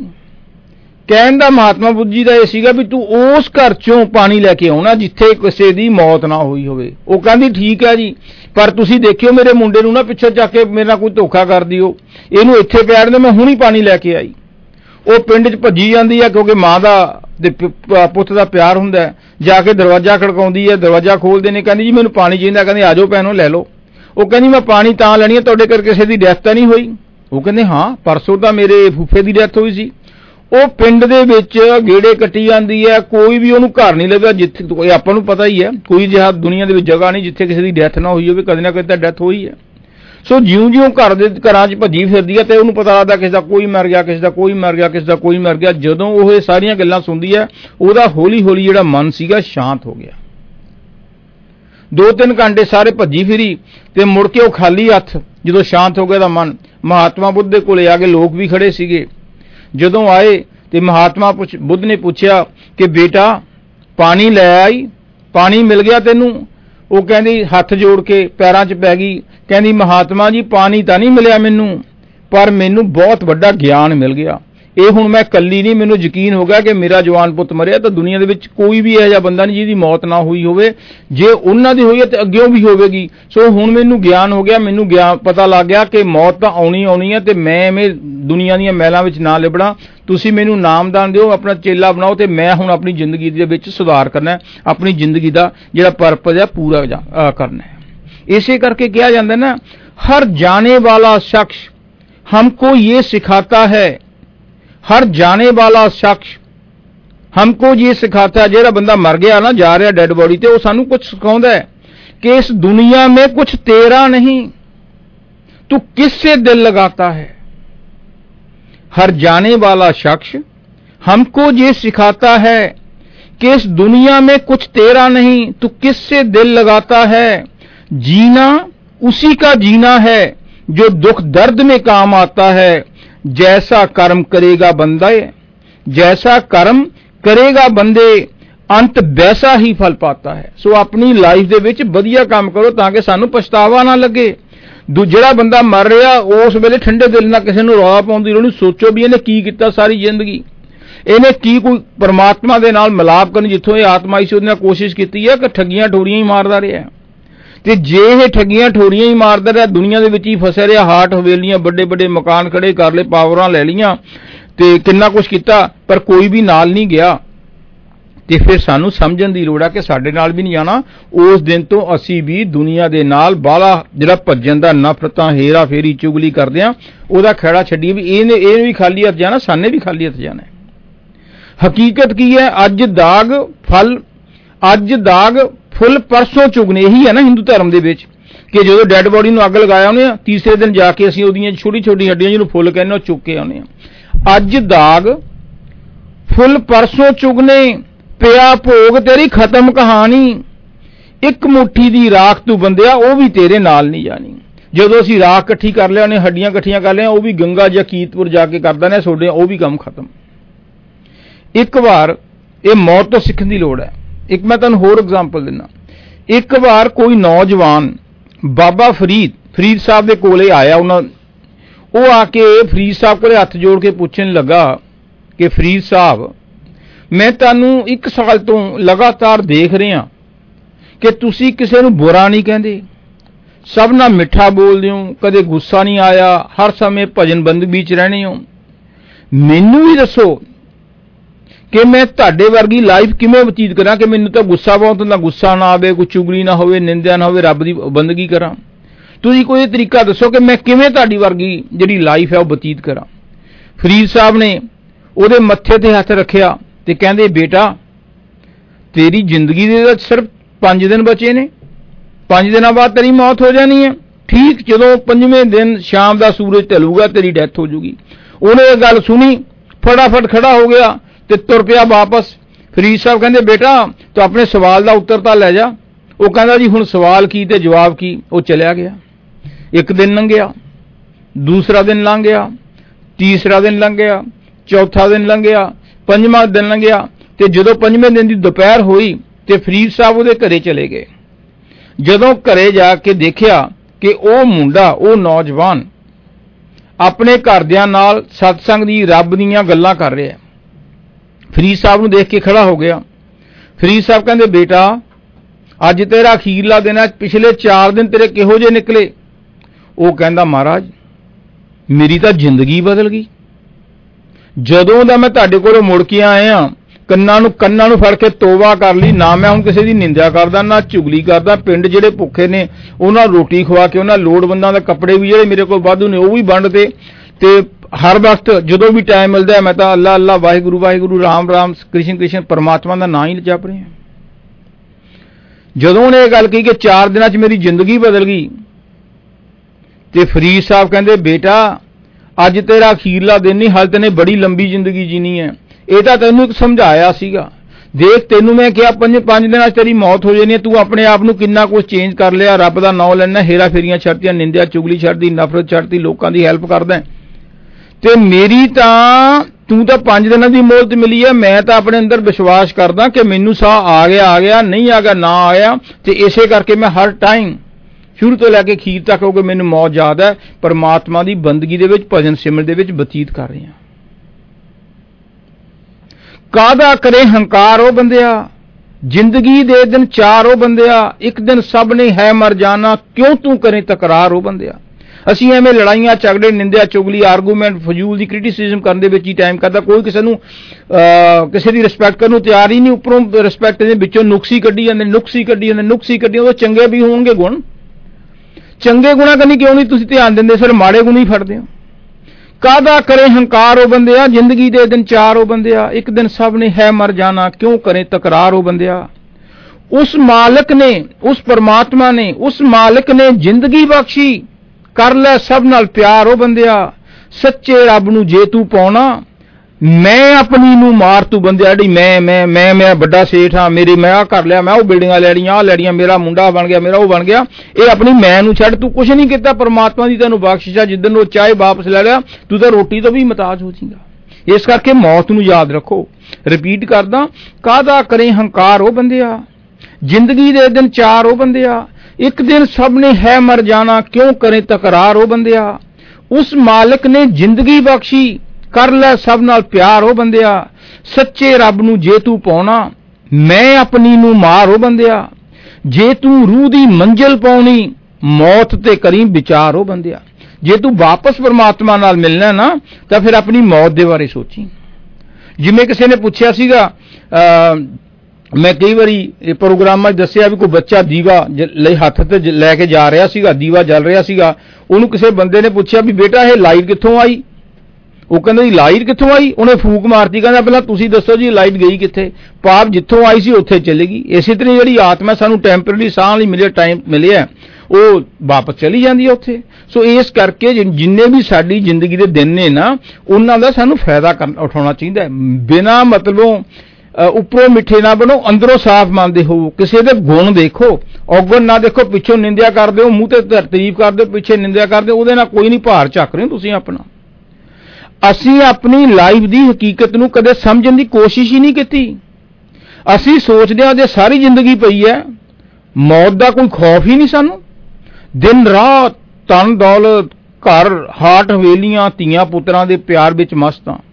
ਜਦੋਂ ਕਿ ਜ਼ਿੰਦਗੀ ਦੀ ਹਕੀਕਤ ਇਹ ਹੈ, ਹੋਰ ਨਹੀਂ ਤੇਰਾ ਨਾਮ ਬਿਨਾ ਤਨ ਹੋਰ ਨਹੀਂ ਹੋਰ ਨਹੀਂ ਤੇਰਾ ਨਾਮ, ਪਰਮਾਤਮਾ ਦਾ ਨਾਮ ਜਪ ਸਿਮਰਨ ਕਰ, ਹੋਰ ਨਹੀਂ ਤੇਰਾ ਨਾਮ ਬਿਨਾ ਧਨ, ਹੋਰ ਨਹੀਂ, ਨਾਮ ਹੀ ਵਹਿ ਬਸ, ਨਾਮ ਹੀ ਹੈ ਬਸ ਹੀਰਾ ਜਿਸ ਨੂੰ ਲੱਗਦਾ ਚੋਰ ਨਹੀਂ, ਤੇਰਾ ਨਾਮ ਬਿਨਾ ਧਨ, ਹੋਰ ਨਹੀਂ। ਮੀਰਾਬਾਈ ਨੇ ਕਿਹਾ ਨਹੀਂ ਸੀ ਨਾ, ਪਾਇਓ ਜੀ, ਮੈਂ RAM ਰਤਨ ਧਨ ਪਾਇਓ। ਬਸਤ ਅਮੋਲਕ ਦੀ ਮੇਰੇ ਸਤਿਗੁਰੂ, ਕਿਰਪਾ ਕਰ ਅਪਣਾਇਓ। ਖਰਚੇ ਨਹੀਂ, ਕੋਈ ਚੋਰ ਨਾ ਲੇਵੇ। ਇਹ ਜਿਹੜਾ ਰੱਬ ਦਾ ਨਾਮ ਹੈ ਨਾ, ਇਹ ਜਿੰਨਾ ਮਰਜ਼ੀ ਖਰਚ ਕਰੋ, ਇਹ ਘਟਦਾ ਨਹੀਂ। ਖਰਚੇ ਨਹੀਂ, ਕੋਈ ਚੋਰ ਨਾ ਲੈਵੇ। ਦਿਨ ਦਿਨ ਵਰਤ ਸਵਾਇਓ। ਪਾਇਓ ਜੀ, ਮੈਂ RAM ਰਤਨ ਧਨ ਪਾਇਓ। ਕਿ ਜਿਹੜਾ ਅਸੀਂ ਪਰਮਾਤਮਾ ਦਾ ਨਾਮ ਜਪਦੇ ਆ ਜਿਹੜਾ ਸਾਨੇ ਉਹ ਖਜ਼ਾਨਾ ਇਕੱਠਾ ਕੀਤਾ ਉਹਨੂੰ ਚੋਰ ਡਾਕੂ ਕੋਈ ਨਹੀਂ ਲਿਜਾ ਸਕਦੇ ਉਹ ਇੱਥੇ ਵੀ ਫਾਇਦਾ ਕਰੂਗਾ ਡੈਫੀਨਿਟਲੀ ਉੱਪਰ ਵੀ ਫਾਇਦਾ ਕਰਦਾ ਹੈ। ਨਿੰਦਿਆ ਚੁਗਲੀ ਨੇ ਪੈਸਿਆਂ ਨੇ ਪਾਵਰ ਨੇ ਧਨ ਨੇ ਕੋਈ ਫਾਇਦਾ ਨਹੀਂ ਕਰਨਾ ਹਾਂ ਥੋੜਾ ਮੋਟਾ ਫਾਇਦਾ ਹੋਊਗਾ ਪਰ ਜਦੋਂ ਢੇਰਾਂ ਦੇ ਮੰਗਰੀ ਉਹਦੇ ਵਿੱਚ ਹੀ ਖੂਬੀ ਜਾਂਦੇ ਆ ਖੂਬੀ ਜਾਂਦੇ ਆ, ਜਿਵੇਂ ਜ- ਜਿਹੜਾ ਹੁੰਦਾ ਨਾ ਅਹ, ਆਪਣੀ ਕੀ ਨਾਮ ਹੈ ਮੱਖੀ ਹੁੰਦੀ ਹੈ, ਮਧੂ ਮੱਖੀ ਹੁੰਦੀ ਹੈ, ਫੁੱਲਾਂ ਦੇ ਵਿੱਚ ਨਹੀਂ ਤਸਦੀ ਉੱਪਰ ਹੈ ਕਿ ਫੁੱਲ ਚੂਸਦੀ ਹੈ। ਇਸ ਤਰ੍ਹਾਂ ਦੁਨੀਆ ਵਿੱਚ ਰਹਿੰਦੇ ਹੋਏ ਦੁਨੀਆ ਦਾ ਇੰਜੋਏ ਕਰੋ, ਪਰ ਉਹਦੇ ਮਹਿਰਾਂ ਦੇ ਵਿੱਚ ਹੀ ਨਾ ਖਵੋ, ਹਰ ਵਕਤ ਧੀਆਂ, ਪੁੱਤਰਾਂ ਦੇ ਪੈਸਿਆਂ ਦੇ ਚੱਕਰ 'ਚ ਨਾ ਪੈਰੋ, ਜਿੰਨੀ ਕਿ ਜ਼ਰੂਰਤ ਹੈ ਉਹਦੇ ਮੁਤਾਬਕ ਕੰਮ ਕਰ ਲਓ। ਜੋ ਅਸੀਂ ਦਿਨ ਰਾਤ ਸੋਨੇ ਦੀ, ਚਾਂਦੀ ਦੀ, ਹੀਰਿਆਂ ਦੇ ਮੋٹے-ਮੋٹے ਕੜੇ ਪਾਈ ਫਿਰਦੇ ਆ ਚੂੜੀਆਂ, ਅੰਗੂਠੀਆਂ, ਭਾਰੇ-ਭਾਰੇ ਗਹਿਣੇ ਪਾ ਕੇ ਟੌਰ ਮਾਰਦੇ ਆ ਵੱਡੀਆਂ-ਵੱਡੀਆਂ ਕੰਚ ਬਾਲੀਆਂ ਪਾਈਆਂ ਦੀਆਂ। ਪਰ ਸਾਹ ਨਿਕਲਦਿਆਂ ਨਹੀਂ, ਹਕੀਕਤ ਦੇਖ ਲਿਓ, ਉਹ ਜਿਹੜੇ ਗਹਿਣੇ ਪਾਏ ਨੇ, ਵੱਡੇ-ਵੱਡੇ ਕੜੇ ਪਾਏ ਨੇ, ਘੜੀਆਂ ਸੌ- ਸੋਨੇ ਦੀਆਂ ਪਾਈਆਂ ਨੇ, ਜਦੋਂ ਸਾਡਾ ਸਾਹ ਨਿਕਲ ਗਿਆ ਨਾ, ਜਿਹੜੇ ਘਰ ਦੇ ਸਾਨੂੰ ਪਿਆਰ ਕਰਦੇ ਨੇ, ਫਟਾਫਟ ਲਾ ਲਾਣੇ ਨੇ। ਉਹ ਖਾਲੀ ਹੱਥੀ ਤੋਰਨਾ ਸਾਨੂੰ। ਪਰ ਭਜਨ ਸਿਮਰਨ ਦਾ ਜੋ ਅਸੀਂ ਬੰਦਗੀ ਦਾ ਧਨ ਇਕੱਠਾ ਕਰਦਾ ਨਾ, ਉਹਨੂੰ ਚੋਰ ਨਹੀਂ ਲਿਜਾ ਸਕਦੇ। ਉਹਦਾ ਲਾਭ ਸਾਨੂੰ ਇੱਥੇ ਵੀ ਹੈ ਤੇ ਉੱਥੇ ਵੀ ਹੈ। ਇਸੇ ਕਰਕੇ ਕਹਿੰਦਾ, ਉੱਥੇ ਅਮਲਾਂ ਦੇ ਹੋਣੇ ਨੇ ਨਵੇੜੇ, ਕਿਸੇ ਨੇ ਤੇਰੀ ਜਾਤ ਪੁੱਛਣੀ, ਉੱਥੇ ਜਾਤਾਂ ਬਾਤਾਂ ਨਹੀਂ ਪੁੱਛਣੀਆਂ। ਤੂੰ ਸਵਾਮੀ ਜੀ ਨੇ ਕਿਹਾ ਸੀ, ਦਿਲ ਕਾ ਹੁਜਰਾ ਸਾਫ਼ ਕਰ, ਜਾਣਾ ਕੇ ਆਨੇ ਕੇ ਲਈ ਧਿਆਨ ਗੈਰੋਂ ਕਾ ਉਠਾ, ਉਸਕੋ ਬਿਠਾਣੇ ਕੇ ਲਈ ਇਹ ਗੈਰ ਕੌਣ ਨੇ ਜਿਹੜੇ ਆਪਣੇ ਧੀਆਂ, ਪੁੱਤਰ, ਦੁਨੀਆ ਦੀਆਂ ਮੈਂ ਹਾਟ ਹਵੇਲੀਆਂ ਧਨ ਦੌਲਤਾਂ ਦੇ ਮਗਰ ਭੱਜੇ ਪਾਵਰਾਂ ਦੇ ਮਗਰ ਭੱਜੇ ਫਿਰਦੇ ਆ ਸ਼ਰਾਬਾਂ ਕਵਾਬਾਂ ਦੇ ਮਗਰ ਤੁਰੇ ਫਿਰਦੇ ਆ ਇਹ ਸਾਰੇ ਗੈਰ ਨੇ, ਇਹਨਾਂ ਨੇ ਕੰਮ ਨਹੀਂ ਆਉਣਾ। ਇਹ ਸਿੱਟੀ ਜਾਂਦੇ ਸਿੱਟੀ ਜਾਂਦੇ ਆਪਣਾ, ਦੇਖੋ ਨਾ ਜੇ ਆਪਾਂ ਰੋਟੀ ਖਾਂਦੇ ਆ ਰੋਜ਼ ਪ੍ਰੈਕਟੀਕਲ ਦੇਖੋ, ਜੇ ਥਾਲੀ ਲਿਬੜੀ ਹੋਵੇ, ਕੜੀ ਨਾਲ ਵੀ, ਚੌਲਾਂ ਨਾਲ ਵੀ, ਹੋਰ ਵੀ, ਆਪਾਂ ਹਰ ਬੰਦਾ ਇਹ ਕਹਿੰਦਾ ਵੀ ਉਹਨੂੰ ਧੋ ਲਓ, ਧੋ ਕੇ ਸਾਫ਼ ਕਰਕੇ ਫਿਰ ਅਸੀਂ ਰੋ- ਰੋਟੀ ਉਹ 'ਚ ਰੱਖਦੇ ਆ ਤੇ ਸਾਡੇ ਸਰੀਰ 'ਚ ਅਸੀਂ ਕਿੰਨੀਆਂ ਮੈਲਾਂ ਨਿੰਦਿਆ, ਚੁਗਲੀ, ਹੇਰਾ ਫੇਰੀ, ਬੇਈਮਾਨੀ, ਛਲ ਕਪਟ, ਕਿੰਨਾ ਕੁਝ ਭਰਿਆ ਹੋਇਆ ਸੀ ਤੇ ਉਹਦੇ ਵਿੱਚ ਫਿਰ ਪ੍ਰਮਾਤਮਾ ਕਿੱਥੋਂ ਆਊਗਾ, ਭਜਨ ਸਿਮਰਨ ਕਿਵੇਂ ਚੱਲੂਗਾ ਉਹਦੇ ਵਿੱਚ? ਗੰਗਾ ਮੇ ਲਗਾਈ ਡੁਬਕੀ ਤੀਰਥ ਕੀਏ ਹਜ਼ਾਰ। ਗੰਗਾ 'ਚ ਜਾ ਕੇ ਡੁਬਕੀ ਮਾਰਦੇ ਆ ਤੀਰਥਾਂ ਤੇ ਜਾ ਕੇ ਕਿੰਨੇ ਕਿੰਨੇ ਤੀਰਥਾਂ ਤੇ ਜਾਇਆ ਨੇ ਕਦੇ ਫਲਾਣੇ ਤੀਰ ਤੇ ਫਲਾਣੇ ਕਿਸੇ ਕਿਸੇ ਤੀਰ ਤੇ ਗੰਗਾ ਮੇ ਲਗਾਈ ਡੁਬਕੀ ਤੀਰਥ ਕੀਏ ਹਜ਼ਾਰ ਇਨਸੇ ਬਲਾ ਹੋਗਾ ਕਿਆ ਜੇ ਬਦਲੇ ਨਹੀਂ ਵਿਚਾਰ ਜੇ ਅੰਦਰ ਮੈਲ ਹੈ ਤੁਹਾਡੇ ਇਹ ਜਿੰਨੇ ਮਰਜੀ ਤੁਸੀਂ ਡੁਬਕੀਆਂ ਮਾਰੀ ਜਾਓ ਕੋਈ ਫਾਇਦਾ ਨਹੀਂ ਹੋਣਾ ਇਸ ਕਰਕੇ समझो कि हमेशा के लिए रहना नहीं इस दौरे फानी में कुछ अच्छा काम कर लो चार दिन की जिंदगानी में बुरे ਕੰਮਾਂ ਤੋਂ ਬਚੋ ਥੋੜਾ ਮੋਟਾ ਜਿਹੜਾ ਜ਼ਿੰਦਗੀ ਹੈ ਨਾ, ਬੜਾ ਫਟਾਫਟ ਨਹੀਂ ਮੈਂ ਤਾਂ ਆਪਣੇ ਤੇ ਲਾਗੂ ਕਰਦਾ ਕਿਸੇ ਟਾਈਮ ਫੁੱਟਬਾਲ ਦੇ ਯੂਨੀਵਰਸਿਟੀ ਦੇ ਪਲੇਅਰ ਹੁੰਦੇ ਸੀ, ਬੜੇ ਤਾਕੜੇ ਭਾਜੇ ਭੱਜੇ ਫਿਰਦੇ ਸੀ, ਸਾਹ ਨਹੀਂ ਆਉਂਦਾ ਸੀ। ਕਾਲੇ ਬਾਲ ਸੀਗੇ, ਸ਼ੀਸ਼ੇ ਮੂਰੇ ਘੰਟਾ ਘੰਟਾ ਖੜ ਕੇ ਕਦੇ ਮਨੋਜ ਕੁਮਾਰ ਬਣ ਜਾਂਦੇ ਸੀਗੇ, ਧਰਮਿੰਦਰ ਬਣ ਜਾਂਦੇ ਸੀ। ਆ ਬਾਲ ਹੈ ਨਹੀਂ ਚੜ ਝੜ ਝੜ ਗਏ ਅੱਖਾਂ ਦੇ ਮੂਰੇ ਝੂੜੀਆਂ ਪਈਆਂ, ਕੰਨਾਂ 'ਚ ਬਾਲ ਆ ਗਏ, ਗੋਡੇ ਦਰਦ ਕਰਦੇ ਨੇ ਹਰ ਟਾਈਮ ਇਹ ਕਿਤੇ ਬੜੀ ਫਾਸਟ ਜ਼ਿੰਦਗੀ ਨਿਕਲ ਗਈ ਤੇ ਹੁਣ ਤਾਂ ਮੌਤ ਦੀ ਬੋਨਸ ਦੀ ਆ, ਮੌਤ ਯਾਦ ਰੱਖੀਏ। ਜਦੋਂ ਮੌਤ ਨੂੰ ਭੱਜ ਕੇ ਇਧਰ ਮੌਤ ਨੂੰ ਭੁੱਲ ਕੇ ਇਧਰ ਉਧਰ ਦੁਨੀਆ ਦੇ ਵਿੱਚ ਫੇਰ ਲਿਬੜਦੇ ਆ ਫਿਰ ਉਹ ਖਾਲੀ ਹੱਥੀ ਜਾਣਾ ਹੈ। ਇਸ ਕਰਕੇ ਮੌਤ ਨੂੰ ਹਮੇਸ਼ਾ ਯਾਦ ਰੱਖੋ कि हमेशा के लिए रहना नहीं इस दौरे फानी में कुछ अच्छा काम कर लो चार दिन की जिंदगानी में वो चंगा काम की है ਜੋ ਉਹ ਏਕ ਨਾ ਜਾਣਿਆ ਤੋ ਉਹ ਜਾਣੇ ਕਿਆ ਹੋਏ ਜਿੰਨੀਆਂ ਮਰਜ਼ੀ ਦੁਨੀਆ ਦੀ ਨੌਲੇਜ ਪ੍ਰਾਪਤ ਕਰ ਲੋ ਜਿੰਨਾ ਚਿਰ ਤੱਕ ਤੁਹਾਨੂੰ ਪਰਮਾਤਮਾ ਦੀ ਪਰਮਾਤਮਾ ਦਾ ਗਿਆਨ ਨਹੀਂ ਹੁੰਦਾ ਜੋ ਉਹ ਏਕ ਨਾ ਜਾਣਿਆ ਇੱਕ ਨਾ ਇੱਕ ਨੂੰ ਜਾਣਨਾ ਹੈ ਉਹ ਪਰਮਾਤਮਾ ਹੈ ਤੋ ਉਹ ਜਾਣੇ ਕਿਆ ਹੋਏ ਏਕ ਤੇ ਸਭ ਕੁਝ ਹੋਤ ਹੈ ਸਭ में एक ਨਾ ਹੋਏ ਸਾਰੀਆਂ ਦੁਨੀਆ ਦੀਆਂ ਚੀਜ਼ਾਂ ਇਕੱਠੀਆਂ ਕਰਕੇ ਕਹੋਗੇ ਪਰਮਾਤਮਾ ਨੂੰ ਨਹੀਂ ਪਰ ਪਰਮਾਤਮਾ ਨੇ ਦੁਨੀਆ ਦੀਆਂ ਸਾਰੀਆਂ ਚੀਜ਼ਾਂ ਪੈਦਾ ਕੀਤੀਆਂ ਜ਼ਿੰਦਗੀ ਅਸਲ ਦੇ ਵਿੱਚ ਹੈ ਕੀ ਇਟ ਇਜ਼ ਐਨ opportunity ਇਹ ਮੌਕਾ ਹੈ ਲਾਈਫ ਬੰਦੇ ਨੂੰ ਬੰਦੇ ਜਿਹੜੀ ਮੌਕਾ ਕਿਵੇਂ ਹੈ ਕਿ ਜਿਹੜੀ ਲਾਈਫ ਹੈ ਸਾਡੀ ਅਸੀਂ ਆਪਣੇ ਆਪ ਨਹੀਂ ਬਣਾਈ ਇਹ ਸਾਨੂੰ ਪਰਮਾਤਮਾ ਨੇ ਗਿਫਟ ਦਿੱਤੀ ਹੈ ਮਾਂ-ਬਾਪ ਨੇ ਜੋ ਵੀ ਕੁਝ ਕੀਤਾ ਉਹ ਸਾਡੇ ਸਰੀਰ ਦੇ ਵਿੱਚ ਫਿਜ਼ੀਕਲ ਬਾਡੀ ਐਸਟੈਬਲਿਸ਼ ਹੋ ਰਹੀ ਹੈ। ਪਰ ਫਿਜ਼ੀਕਲ ਬਾਡੀ ਦੇ ਵਿੱਚੋਂ 6ਵੇਂ ਹਫ਼ਤੇ 7ਵੇਂ ਹਫ਼ਤੇ ਜੋ ਲਾਈਫ ਪੈਂਦੀ ਹੈ ਫੇਰ ਹੀ ਅਸੀਂ ਦੇਖਦੇ ਹਾਂ ਕਿ ਬੱਚਾ ਹਰਕਤ ਕਰਦਾ ਹੈ, ਕੋਈ ਨਾ ਕੋਈ ਹਿਲਦਾ ਹੈ, ਵਾਸੀਆਂ ਲੈਂਦਾ ਕੁਝ ਕਰਦਾ ਹੈ। ਉਹ ਜਿਹੜੀ ਹਰਕਤ ਪੈਦਾ ਕੀਤੀ ਹੈ ਨਾ ਲਾਈਫ ਉਹ ਪਰਮਾਤਮਾ ਨੇ ਕੀਤੀ ਹੈ। ਇਸ ਕਰਕੇ ਸਾਡੀ ਲਾਈਫ ਜਿਹੜੀ ਹੈ ਇੱਕ ਗਿਫਟ ਹੈ। ਇਸ ਗਿਫਟ ਨੂੰ ਸੰਭਾਲ ਕੇ ਰੱਖੋ ਇਸ ਗਿਫਟ ਨੂੰ ਸਮਝੋ ਇਹ ਤੋਂ ਫਾਇਦਾ ਲਓ। ਜਿਹੜਾ ਇਸ ਮੌਕੇ ਤੋਂ ਫਾਇਦਾ ਲੈ ਗਿਆ, ਉਹ ਬੰਦੇ ਤੋਂ ਭਗਵਾਨ ਬਣ ਜਾਂਦਾ ਹੈ। ਤੇ ਜਿਸ, ਜਿਹੜਾ ਮੌਕੇ ਤੋਂ ਫਾਇਦਾ ਨਹੀਂ ਉਠਾਇਆ, ਜਿਸ ਨੇ ਮੌਕੇ ਨੂੰ ਮਿਸਯੂਜ਼ ਕੀਤਾ, ਦੁਰਪਯੋਗ ਕੀਤਾ, ਉਹ ਬੰਦੇ ਤੋਂ ਸ਼ੈਤਾਨ ਬਣ ਜਾਂਦਾ, ਰਾਖਸ਼ ਬਣ ਜਾਂਦਾ ਹੈ। ਆਪਾਂ ਹਿਸਟਰੀ ਨੂੰ ਪੜ੍ਹਿਆ ਕਿ ਸ਼੍ਰੀ ਕ੍ਰਿਸ਼ਨ ਤੇ ਉਹਦਾ ਮਾਮਾ ਸੀ ਕੰਸ। ਦੋਨਾਂ ਦਾ ਪਰਿਵਾਰ ਇੱਕੋ ਸੀ, ਇੱਕੋ ਕੁਲ 'ਚ ਸੀਗੇ। ਕਿਉਂਕਿ ਕੰਸ ਦੀ ਜਿਹੜੀ ਭੈਣ ਸੀਗੀ, ਉਹ ਸ਼੍ਰੀ ਕ੍ਰਿਸ਼ਨ ਦੀ ਮਦਰ ਸੀ। ਦੇਖੋ, ਦੋਨਾਂ ਦਾ ਪਰਿਵਾਰ ਇੱਕੋ ਥਾਂ ਤੇ ਪੈਦਾ ਹੋਏ। ਪਰ ਕੰਸ ਨੇ ਸ਼ੈਤਾਨਾਂ ਵਾਲੇ ਕੰਮ ਕੀਤੇ। ਲੋਕਾਂ ਨੂੰ ਮਾਰਦਾ ਸੀ, ਕੁੱਟਦਾ ਸੀ, ਭੈੜੇ ਖੋਟੇ ਕਰਮ ਕਰਦਾ, ਜ਼ੁਲਮ ਕਰਦਾ ਸੀ, ਹਤਿਆਵਾਂ ਕਰਦਾ, ਜਿਸ ਕਰਕੇ ਕੰਸ ਨੂੰ ਆਪਾਂ ਰਾਖਸ਼ ਕਹਿੰਦੇ ਆ ਸ਼ੈਤਾਨ ਕਹਿੰਦੇ ਆ ਪਰ ਜਦ ਕਿ ਸ਼੍ਰੀ ਕ੍ਰਿਸ਼ਨ ਨੇ ਭਗਵਾਨ ਵਾਲੇ ਕੰਮ ਕੀਤੇ। ਦੂਜਿਆਂ ਨੂੰ ਖੁਸ਼ੀ ਦਿੱਤੀ, ਰੋਂਦਿਆਂ ਨੂੰ ਹਸਾਇਆ ਦੁੱਖ ਤਕਲੀਫ ਵਿੱਚ ਮੂਰੇ ਹੋ ਕੇ ਸਾਥ ਦਿੱਤਾ, ਇਸ ਕਰਕੇ ਸ਼੍ਰੀ ਕ੍ਰਿਸ਼ਨ ਨੂੰ ਭਗਵਾਨ ਦੇ ਰੂਪ ਵਿੱਚ ਯਾਦ ਕੀਤਾ ਜਾਂਦਾ ਹੈ। ਜਿਸ ਨੂੰ ਮੌਤ ਯਾਦ ਹੈ ਨਾ, ਉਹ ਕੋਈ ਭੈੜਾ ਖੋਟਾ ਕੰਮ ਨਹੀਂ ਕਰਦਾ। ਠੱਗੀਆਂ ਮਾਰ ਕੇ ਧਨ ਦੇ ਢੇਰ ਨਹੀਂ ਲਾਉਂਦਾ। ਨਿੰਦਿਆ ਚੁਗਲੀ ਤੋਂ ਬਚ ਕੇ ਰਹਿੰਦਾ ਹੈ, ਕਿਉਂਕਿ ਉਸ ਨੂੰ ਯਕੀਨ ਹੋ ਜਾਂਦਾ ਹੈ ਕਿ ਖਾਲੀ ਹੱਥੀ ਜਾਣਾ ਪਊਗਾ। ਇਸ ਕਰਕੇ ਗੰਦਗੀ ਕਿਉਂ ਇਕੱਠੀ ਕਰਾਂ? ਇਹ ਗੰਦੀ ਹੈ। ਸਾਨੂੰ ਮੌਤ ਤੋਂ ਕੁਛ ਨਾ ਕੁਛ ਸਿੱਖਣਾ ਚਾਹੀਦਾ ਹੈ। ਜਿਵੇਂ ਪਹਿਲਾਂ ਕਿਹਾ ਸੀ ਨਾ ਆਈ ਨੋ ਆਈ ਨੋ ਆਈ ਨੋ ਆਈ ਨੋ ਨਹੀਂ ਪ੍ਰੈਕਟੀਕਲ ਸਿੱਖੋ।